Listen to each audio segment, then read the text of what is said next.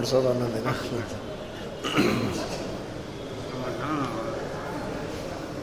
ಶ್ರೀ ಗುರುಭ್ಯೋ ನಮಃ ಅಲ್ಲ ಗುರುಗಳ ಅನುಗ್ರಹ ಅಷ್ಟೇನಂತೆ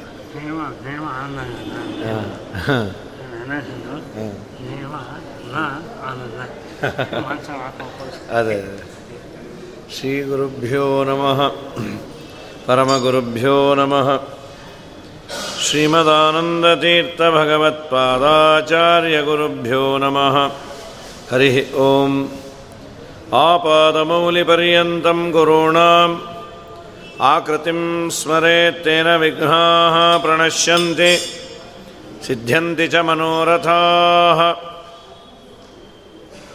नारायणाय परिपूर्णगुणार्णमाय विश्वोदयस्थितिलयोन्नियतिप्रदाय ಜ್ಞಾನಪ್ರದಾಯ ವಿಬುಧಾಸುರಸೌಖ್ಯದುಃಖಸತ್ಕಾರಣಾಯ ವಿತತಾಯ ನಮೋ ನಮಸ್ತೆ ಧರ್ಮದೃಢಬದ್ಧಮೂಲೋ ವೇದಸ್ಕಂದः पुराणशाखाढ्यः कृतकुसुमो मधुसूदनपादपूजयति अभ्रमं भङ्गरहितं अजडं विमलं सदा आनन्दतीर्थमतुलं भजे तापत्रयापहम्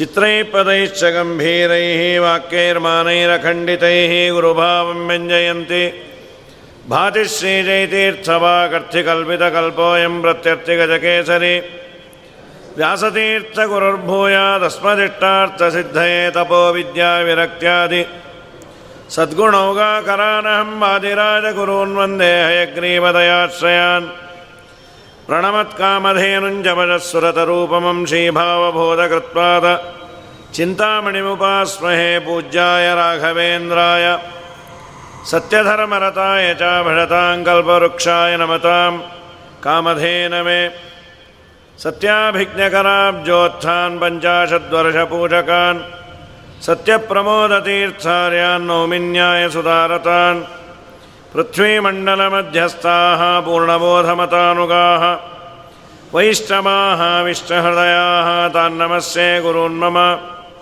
ಸಸ್ಯಸ್ತ್ವಶೇಷತಾಂ ಮಾಧವತೀರ್ಥರ ಆರಾಧನೆ ಇವತ್ತು ಶ್ರೀಮದಾಚಾರ್ಯರ ಸಾಕ್ಷಾತ್ ಶಿಷ್ಯರು ನಾಲ್ಕು ಜನ ಘಟ್ಟದ ಮೇಲೆ ಎಂಟು ಜನ ಅಷ್ಟಮಠದ ಅಧಿಪತಿಗಳು ಆಚಾರ್ಯರ ಸಾಕ್ಷಾತ್ ಶಿಷ್ಯರು ನಾಲ್ಕು ಜನ, ಅದರಲ್ಲಿ ಪದ್ಮನಾಭ ತೀರ್ಥರು ಹಿರಿಯರು.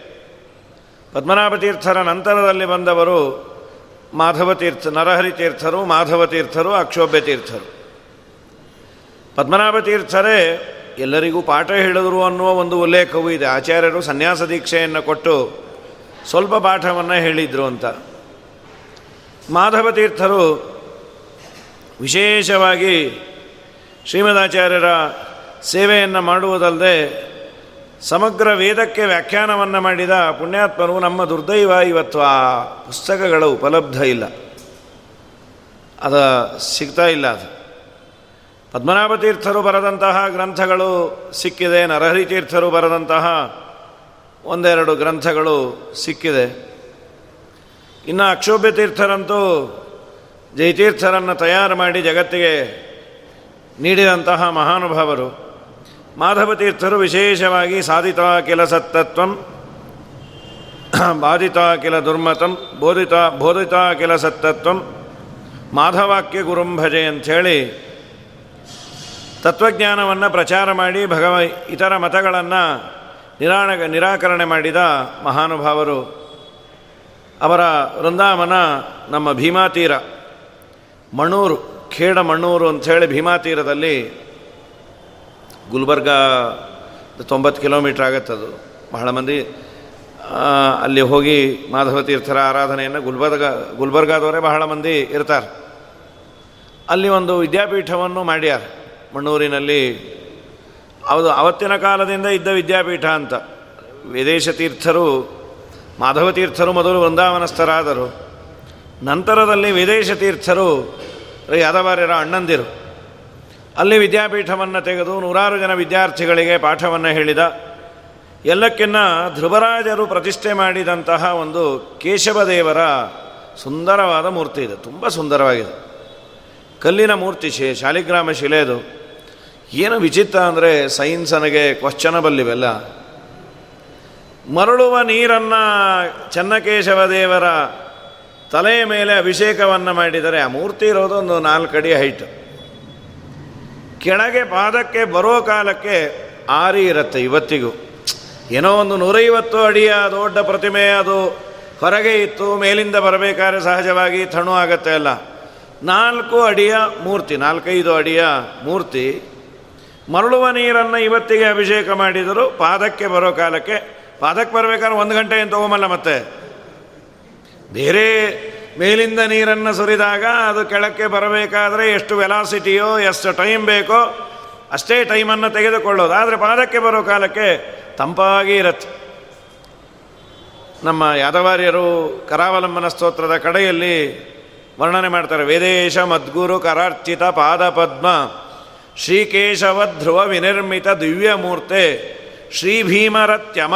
ಮಣೂರ ವಾಸಿನ್ ವಾಸಿಷ್ಠ ಕೃಷ್ಣ ಮಮದೇಹಿ ಕರಾವಲಂಬಂ ಅಂಥೇಳಿ ಅದನ್ನು ವರ್ಣನೆ ಮಾಡ್ಯಾರೆ. ಅನ್ನೋದಕ್ಕೇನೆ ಧ್ರುವರಾಜರಿಂದ ನಿರ್ಮಿತವಾದಂತಹ ದೇವರಿದ್ದಾರೆ ಅಂತ ವಿದೇಶ ತೀರ್ಥರು ಅಲ್ಲಿ ಸನ್ನಿಹಿತರಾದರು. ನಂತರದಲ್ಲಿ ಮಾಧವ ತೀರ್ಥರು. ಮಾಧವ ತೀರ್ಥರ ನಂತರದಲ್ಲಿ ಅಲ್ಲಿ ವಿದ್ಯೆಯನ್ನು ಮುಂದುವರಿಸಿಕೊಂಡು ಬಂದವರು ವಿದೇಶ ತೀರ್ಥರು. ಇವತ್ತಿಗೂ ಅಲ್ಲೊಂದು ವಿದ್ಯಾಪೀಠ ಇದೆ, ಅಕಮಂಚಿ ಅನಂತಾಚಾರ್ಯರು ಅಂಥೇಳಿ. ಹತ್ತಾರು ಜನ ವಿದ್ಯಾರ್ಥಿಗಳನ್ನು ಇಟ್ಕೊಂಡು ತುಂಬ ಹಳ್ಳಿ. ಅಲ್ಲೆಲ್ಲ ಇರೋದೇ ದೊಡ್ಡ ಸಾಧನೆ. ಆಮೇಲೆ ಮುಂದೆ ಏನು ಮಾಡ್ತಾರೆ ಅಂತ. ನಾವೆಲ್ಲ ಸಿಟಿ ಮಂದಿ ಹೋದರೆ ಮೂರು ದಿವಸಕ್ಕೆ ಬೇಜಾರು ಬಂದು ಹೋಗುತ್ತೆ. ಏನೂ ಇಲ್ಲ ಏನೂ ಇಲ್ಲ. ಅಲ್ಲಿಂದ ಹೊರಗೆ ಬರಬೇಕಾದ್ರೆ ಅಫಜಲ್ಪುರ ಅಂತ ಆ ಊರಿಗೆ ಬರಬೇಕಾದ್ರೆ ಒಂದು ಮೂವತ್ತು, ನಲವತ್ತು ಕಿಲೋಮೀಟ್ರು ಮೂರ್ನಾಲ್ಕು ಗಂಟೆ ಹಿಡಿಯುತ್ತೆ. ಅಂಥ ರಸ್ತೆ ಅದು. ಅಷ್ಟು ತುಂಬ ಚೆನ್ನಾಗಿ ಇರುವ ರಸ್ತೆ.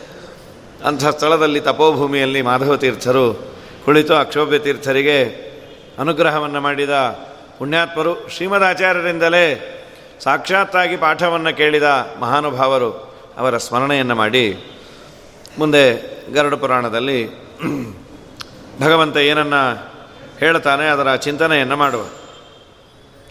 ಸಾಯುವ ವ್ಯಕ್ತಿ ಹೇಗೆ ಸಾಯಬೇಕು ಅಂತ ಮತ್ತೆ ಗರುಡದೇವರು ಕೇಳ್ತಾರೆ. ದಾನ ಧರ್ಮಗಳ ಬಗ್ಗೆ ಹೇಳಿದ್ರೆ, ತಂದೆಯ ತಾಯಿಯ ಶ್ರಾದ್ದವನ್ನು ಮಾಡಿದಾಗ ತಂದೆಕಿನ್ನ ತಾಯಿ ಇದು ತುಂಬ ಪುಣ್ಯ, ಅಕ್ಕ ತಂಗಿಯರದು ಮಾಡಿದರೆ ಇನ್ನೂ ಪುಣ್ಯ ಅಂತಾರೆ. ಅಂದರೆ ಇದು ತಂದೆಯದು ತಾಯಿದು ಮಾಡಲೇಬೇಕು ಅವನು. ಅಕ್ಕ ತಂಗಿದು ಮಾಡಿದರೆ ತುಂಬ ಪುಣ್ಯ. ಇದು ಮಾಡಲೇಬೇಕು ಅಂತಲ್ಲ. ಅವ್ರಿಗೆ ಸದ್ಗತಿ ಆಗಲಿ ಅಂತ ಪ್ರಾರ್ಥನೆ ಮಾಡೋದು ಬೇರೆ.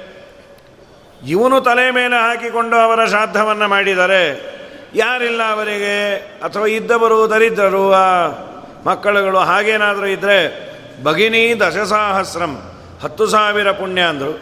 ಸೋದರೇ ದತ್ತಮಕ್ಷಯಂ. ಅಣ್ಣ ತಮ್ಮಂದಿರಿಗೆ ಏನಾದರೂ ಇವನು ದೈಹಿಕ ವಿಧಿವಿಧಾನವನ್ನು ಮಾಡಿದರೆ, ಅಕ್ಷಯ ಪುಣ್ಯ ಅಂದರು. ಪ್ರಾಯ ವೇದವ್ಯಾಸ ದೇವರಿಗೆ ಚೆನ್ನಾಗಿ ಗೊತ್ತವ್ರಿಗೆ ಮುಂದೆ ಅಣ್ಣ ತಮ್ಮಂದಿರು, ಅಣ್ಣ ತಮ್ಮಂದಿರಾಗಿ ಇರೋದಿಲ್ಲ ಅಂತ. ಅದಕ್ಕಾಗಿ ಹೇಳಿ ಯದಿಲೋಮಾನ್ನ ಹೆಚ್ಚಂತಿ, ಲೋಭದಿಂದ ಕೊಡದೇ ಇದ್ದರೆ ಮುಂದೆ ದಾರಿಯಲ್ಲಿ ತುಂಬ ಕಷ್ಟಪಡ್ತಾರೆ ಅಂದರು. ಇದಾದ ಮೇಲೆ ಸಾಯುವವನು ದಾನ ಧರ್ಮ ಆಯಿತು. ಫಿಸಿಕಲ್ಲಾಗಿ ಅವನೇನು ಮಾಡಬೇಕು? ದಾನ ಧರ್ಮಗಳನ್ನು ಕೊಟ್ಟಿದ್ದಾಯ್ತು. ಅವನು ಆಚರಣೆ ಮಾಡಬೇಕಾದದ್ದೇನು ಅಂದಾಗ ತುಳಸಿ ಸನ್ನಿಧಾನದಲ್ಲಿ ತುಳಸಿ ವೃಂದಾವನಗಳಿರೋದು ಮೊದಲೆಲ್ಲ ಮನೆಗಳಲ್ಲಿ, ಈಗೆಲ್ಲ ಜಾಗದ ಲೋಭ, ಕೆಳಗೆ ಸೆಲ್ಲಾರ್ ಮಾಡ್ಕೊಂಡಿರ್ತೀವಿ ತುಳಸಿದೆಲ್ಲ ಚಿಕ್ಕದಾಗಿ ಪಾಟ್ ಇರತ್ತಷ್ಟೇ. ತುಳಸಿ ವೃಂದಾವನದ ಬುಡದಲ್ಲಿ ಮಂಡಲವನ್ನು ಮಾಡಿಕೊಂಡು ಯಾವುದೇ ಕೆಲಸ ಮಾಡಬೇಕಾದ್ರೆ ಮಂಡಲ ಆಗಬೇಕಂತೆ. ಮಂಡಲ ಆಗಲಿಲ್ಲ ಅಂದರೆ ಇದು ಭೂಮಿ ಸಹಜವಾಗಿ ಇದು ಅಪವಿತ್ರವಾದದ್ದು ಅಂತ. ಮೇಧಿನಿ ಅಂತ ಕರೀತಾರೆ. ಮೇಧಸ್ಸು. ಇದು ಮಧು ಮತ್ತು ಕೈಟವ ಅನ್ನುವ ಇಬ್ಬರ ದೈತ್ಯರ ಮೇಧಸ್ಸಿದು. ಅದರ ಮೇಲೆ ಏನೇ ಪುಣ್ಯ ಕಾರ್ಯವನ್ನು ಮಾಡಬೇಕಾದರೂ ಮಂಡಲವನ್ನು ಮಾಡಿಯೇ ಕೆಲಸವನ್ನು ಮಾಡಬೇಕು. ಬರೀ ಊಟಕ್ಕೆ ಎಲೆ ಅಂತಲ್ಲ. ದೇವರ ನೈವೇದ್ಯವನ್ನು ಇಡಬೇಕಾದ್ರೆ ಮಂಡಲ ಮಾಡಬೇಕು. ದೇವರ ಪೂಜೆಯನ್ನು ಮಾಡಬೇಕಾದ್ರೆ ಮಂಡಲವನ್ನು ಮಾಡಿ ಸಾರಿಸಿ ರಂಗೋಲೆಯನ್ನು ಹಾಕಬೇಕು. ಆ ಮಂಡಲವನ್ನು ಮಾಡಿದರೆ ಪವಿತ್ರ ಆಗತ್ತೆ. ಮಂಡಲ ಮಾಡಿ ಅಲ್ಲೊಂದಿಷ್ಟು ಎಳ್ಳನ್ನು ಹಾಕಿ, ದರ್ಭೆಯನ್ನು ಹಾಕಿ ಬದುಕಿದ್ದೋನು. ಆದ ಮೇಲೆ ಒಂದು ಶಾಲಿಗ್ರಾಮವನ್ನು ತುಳಸಿಯ ವೃಂದಾವನದ ಮೇಲೆ ಇಟ್ಟು ಶಾಲಿಗ್ರಾಮದ ಹಾಗೂ ಆ ತುಳಸಿಯ ನೆರಳಲ್ಲಿ ಇವನು ಕೂಡಬೇಕಂತೆ. ಅಲ್ಲೇ ಪ್ರಾಣವನ್ನು ಬಿಡಬೇಕು ಅಂದರೆ. ತತ್ ಸನ್ನಿಧಾನ ಮರಣಾನ್ ಮುಕ್ತಿರ್ಜಂತೋ ಸುನಿಶ್ಚಿತ. ತುಳಸಿ ಬಿಟಬಚ್ಚಾಯೆ ಯತ್ರಾಸ್ತಿ ಭವತಾಪಹ ಎಲ್ಲಿ ತುಳಸಿಯ ಛಾಯೆ ನೆರಳು ಬೀಳುವಷ್ಟು ದೊಡ್ಡ ಗಿಡ ಇದೆ, ಆ ಮನೆಯೇ ದೊಡ್ಡ ತೀರ್ಥಕ್ಷೇತ್ರ ಅಂದರು. ತುಳಸಿ ಬಿಟಪಸ್ಥಾನಂ ಗೃಹೇ ಯಸ್ಯಾವತಿಷ್ಠತೆ ತದ್ಗ್ರಹಂ ತೀರ್ಥರೂಪಂ ಹಿ. ನಯಾಂತಿ ಯಮಕಿಂಕರಾಹ. ತುಂಬ ಪುಣ್ಯವನ್ನು ಹೇಳಿದ್ದಾರೆ. ತುಳಸಿ ಮಂಜರಿಯುಕ್ತ ಮಂಜರಿ ಅಂದರೆ ತೆನೆ ಬಂದ ತುಳಸಿ. ತೆನೆ ಬಂದ ತುಳಸಿಯನ್ನು ಕಿವಿಯಲ್ಲಿ ಏನಾದರೂ ಇಟ್ಟುಕೊಂಡು ಅಥವಾ ಅವನ ಬಾಯಲ್ಲಿ ಇಟ್ಟುಕೊಂಡು ಪ್ರಾಣ ಬಿಟ್ಟರೆ ಯಮದೂತರು ಅವನ ಸುದ್ದಿಗೆ ಬರೋದಿಲ್ಲಂತೆ ಒಂದು ತುಳಸಿ, ಇನ್ನೊಂದು ಧಾತ್ರಿ. ತುಂಬ ಹೇಳ್ತಾರೆ ಕಾರ್ತಿಕ ಮಾಸ ಮಹಾತ್ಮೆಯಲ್ಲಿ ತುಳಸಿಗೆ ಧಾತ್ರಿಗೆ. ಧಾತ್ರಿ ಅಂದರೆ ನೆಲ್ಲಿಕಾಯಿ. ಹಾಗಾಗಿ ತುಳಸಿಯನ್ನು ಅವನು ಸ್ವೀಕಾರವೋ ಅಥವಾ ಕಿವಿಯೆಲ್ಲ ಇಟ್ಟುಕೊಂಡು ದೇವರ ಚಿಂತನೆಯನ್ನು ಮಾಡ್ತಾ ಪ್ರಾಣವನ್ನು ಬಿಡಬೇಕು. ನಂತರದಲ್ಲಿ ಆಗ ಒಂದಿಷ್ಟು ದೇವರ ಸ್ಮರಣೆಯನ್ನು ಗಂಗಾ ಗಂಗೇತಿ ಗಂಗಾ ಗಂಗಾಜಲ. ಒಂಚೂರು ಗಂಗೆಯನ್ನು. ನಮ್ಮ ಹಿರಿಯ ಪ ಸಂಪ್ರದಾಯ ಬಂದದ್ದು ಹಾಗೆ ಅಲ್ಲ. ಗಂಗಾ ಥಾಲಿ ಮನೆಯಲ್ಲಿ ಇಟ್ಕೊಳ್ತಾ ಇದ್ರು ಯಾಕೆ? ಹೋಗುವವನ ಬಾಯಲ್ಲಿ ಅದನ್ನು ಹಾಕೋದು ಅಂತ. ಹೋಗುವ ವ್ಯಕ್ತಿಯ ಬಾಯಲ್ಲಿ ಒಂದೇ ಒಂದು ಉದ್ಧರಣೆ ಇಲ್ಲಿ ಒಂದೊಂದನ್ನೇ ಹೇಳ್ತಾರೆ. ಸ್ವಲ್ಪ ತಾರತಮ್ಯವನ್ನು. ತುಂಬ ಬಿಸಿಲಿನ ಬೇಗೆಯಿಂದ ಹರಿದ್ವಾರವೋ, ಕಾಶಿಯಲ್ಲೋ ಓಡಾಡಿ ಗಂಗೆಯಲ್ಲಿ ಅವನು ಮುಳುಗದ. ಹೋಗಿ ಸ್ನಾನವನ್ನು ಮಾಡಿದ. ಆ ನೀರನ್ನು ಕುಡ್ದ. ಅವನಿಗೆ ಎಲ್ಲ ಯೋನಿಗಳಿಂದ ಮಾಫ್. ಅವನಿಗೆ ಮತ್ತೆ ಯಾವ ಯೋನಿಯಲ್ಲೂ ದೇವರು ಇಡೋದಿಲ್ಲ ಅಂತ. ಬಹಳ ಪುಣ್ಯ ಇದೆ ಅಂತ. ನದ್ಯೋ ಜಲಾವಗಾಹೇನ. ಪಾಪಯಂತಿ ಇತರಾನ್ ಜನಾನ್ನೇ ದರ್ಶನಾ ಸ್ಪರ್ಶನಾತ್ಮಾನ ತಥಾ ಗಂಗೇತಿ ಕೀರ್ತನಾಥ್ ನದ್ಯೋ ಜಲಾವಗಾಹೇನ ಪಾವಯಂತಿ ಇತರ. ಬೇರೆ ನದಿಗಳೆಲ್ಲ ಆ ನದಿಯ ಸ್ನಾನದಿಂದ ಆ ನದಿಯ ಪಾನದಿಂದ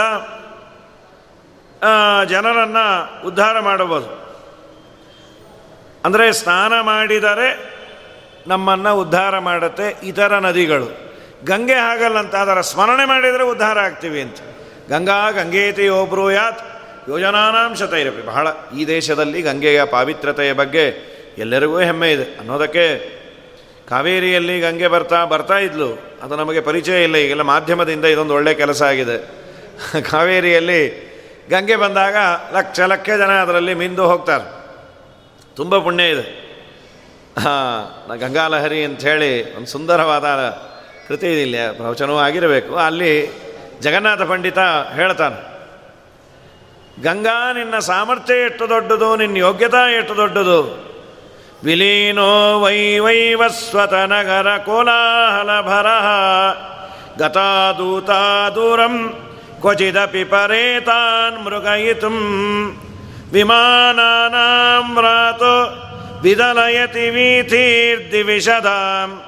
ಕಥಾತೆ ಕಲ್ಯಾಣಿ ಯದವಧಿ ಮಹೀಮಂಡಲ ಮಗಾತ್ ವಿಲೀನೋ ವಿಲೀನೋ ವೈ ವೈವಸ್ವತ ನಗರ. ನೀನು ಯಾವತ್ತು ಭೂಮಿಗೆ ಬಂದಿ. ಗಂಗೆ, ಯಮಧರ್ಮರಾಜನ ಮನೆಯೆಲ್ಲ ಖಾಲಿ ಖಾಲಿ ಯಮದೂತರು ಯಾವಾಗ ಹೋದರೂ ವಾಪಸ್ಸು ಬರಿಗೈಯಿಂದ ಬರೋರಂತ. ಯಾಕೆ, ಏನಾಯ್ತು? ಯಾರನ್ನ ಪಾಪಿಷ್ಟರನ್ನು ನೀವು ಕರ್ಕೊಂಬನ್ರಿ ಭಾಳ ದೂರ ಹುಡುಕಿ ಮಾಡಿ ಅಲ್ಲಿಂದಲೋ ಕರ್ಕೊಂಬರಬೇಕು ಇದಕ್ಕೆ ವಿರುದ್ಧವಾಗಿ ಸ್ವರ್ಗದ ಹೈವೇ ಅಂತದು. ಆ ಹೈವೇ ಟ್ರಾಫಿಕ್ ಜಾಮ್ ಅಂತ. ಯಾಕೆ ಅಂದರೆ ಎಲ್ಲರೂ ಗಂಗಾ ಅಂತ ಸ್ಮರಣೆ ಮಾಡಿದ್ದರಿಂದ ಯಮಧರ್ಮರಾಜನ ಮನೆಯ ರೂಟು ಪೂರ್ಣ ಖಾಲಿ. ಈ ದೇವ ಮಾರ್ಗ ಪೂರ್ಣ ತುಂಬೋಗಿತ್ತು. ಅದು ಅಷ್ಟು ಟ್ರಾಫಿಕ್ ಜಾಮ್ ಆಯಿತು. ಎಲ್ಲಿವರೆಗೂ ನಿನ್ನ ವಾರ್ತೆ, ನಿನ್ನ ಸ್ಮರಣೆ ಭೂಲೋಕದಲ್ಲಿ ಇದೆ. ಅಲ್ಲಿವರೆಗೂ ಯಮಧರ್ಮರಾಜನ ಮಾರ್ಗದ ಹಣೆ ಬರಹವೇ ಹೀಗೆ ಅಂಥೇಳಿ, ಸಾವಿನೂರ ಸಂತೆಯಲಿ ಸೊಲ್ಲು, ಗುಲ್ಲಿಲ್ಲ ಎಲ್ಲ ಶಾಂತ. ಸಾವಿನೂರ ಸಂತೆಯಲಿ ಸೊಲ್ಲು, ಗುಲ್ಲಿಲ್ಲ ಎಲ್ಲ ಶಾಂತ. ಯಮನ ದೂತಗಣ ಹೆಣಗಳರಿಸಲೋಡಿದರು ದಿಗ್ದಿಗಂತ. ಎಲ್ಲನ್ನ ಸಿಗ್ತಾರ ಅಂತ ಎಲ್ಲ ದಿಕ್ಕು ವಿದುಕ್ಕುಗಳಲ್ಲಿ ಓಡೋದ್ರಂತ. ದೇವಪುರಿಯ ಹಿರಿದಾರಿ ಬಿರಿಯುತ್ತಿದೆ. ಬಹು ವಿಮಾನ ಎರಗೆ. ಇಲ್ಲೆಲ್ಲ ವಿಮಾನಗಳು ಲ್ಯಾಂಡ್ ಆಗಲಿಕ್ಕೆ ಜಾಗ ಇಲ್ಲದೆ ಸುತ್ತುತ್ತಾ ಇದೆಯೋ? ಹೈವೇ ಆದರೂ ಅದು ತುಂಬಿತ್ತಂತ. ಮಾತೆ ನಿನ್ನ ಕತೆ ಮಹಿಮೆ, ಮಾತು ಮೇಧಿನಿಯಲ್ಲಿರುವವರೆಗೆ. ಎಲ್ಲಿವರೆಗೂ ನಿನ್ನ ಸ್ಮರಣೆ ಇದೆ, ಎಲ್ಲಿವರೆಗೂ ನಿನ್ನ ಮಾತಿದೆ? ಅಲ್ಲಿಯವರೆಗೂ ಹೀಗಾಗಿದೆ ಅಮ್ಮ ಒಮ್ಮೆ ತಮ್ಮಡಿಯ ಕಂಡ ತಮ್ಮ ಪಾದಗಳನ್ನು ತಮ್ಮ ದರ್ಶನ. ಗಂಗೆಯನ್ನು ಸಾಕ್ಷಾತ್ತಾಗಿ ನೋಡುವ ಯೋಗ್ಯತೆ ನಮಗಿಲ್ಲ. ಆ ಜಲದಲ್ಲಿ ಗಂಗೆಯ ಸನ್ನಿಧಾನ ಇದೆ ಅಂತ. ಅವಳು ಗಂಗೆಯೂ ಪಾಪ, ತುಂಬ ಪುಣ್ಯ. ಇವತ್ತು ಅನುಕೂಲತೆ ಇದೆ ಫ್ಲೈಟ್ ಇದೆ, ಹೋಗಿ ಬರ್ಬೋದು. ಹಳೆ ಕಾಲಕ್ಕೆ ಗಂಗಾ ಯಾತ್ರೆ ಅಂದರೆ ಬಹಳ ಕಷ್ಟ. ಅದಕ್ಕೆ ನಿಮ್ಮೂರಿಗೆ ನಾನು ಬರ್ತೇನೆ ಅಂತ ಒಂದೊಂದು ವರ್ಷ ಒಂದೊಂದು ನದಿಗೆ ಬರ್ತಾಳೆ.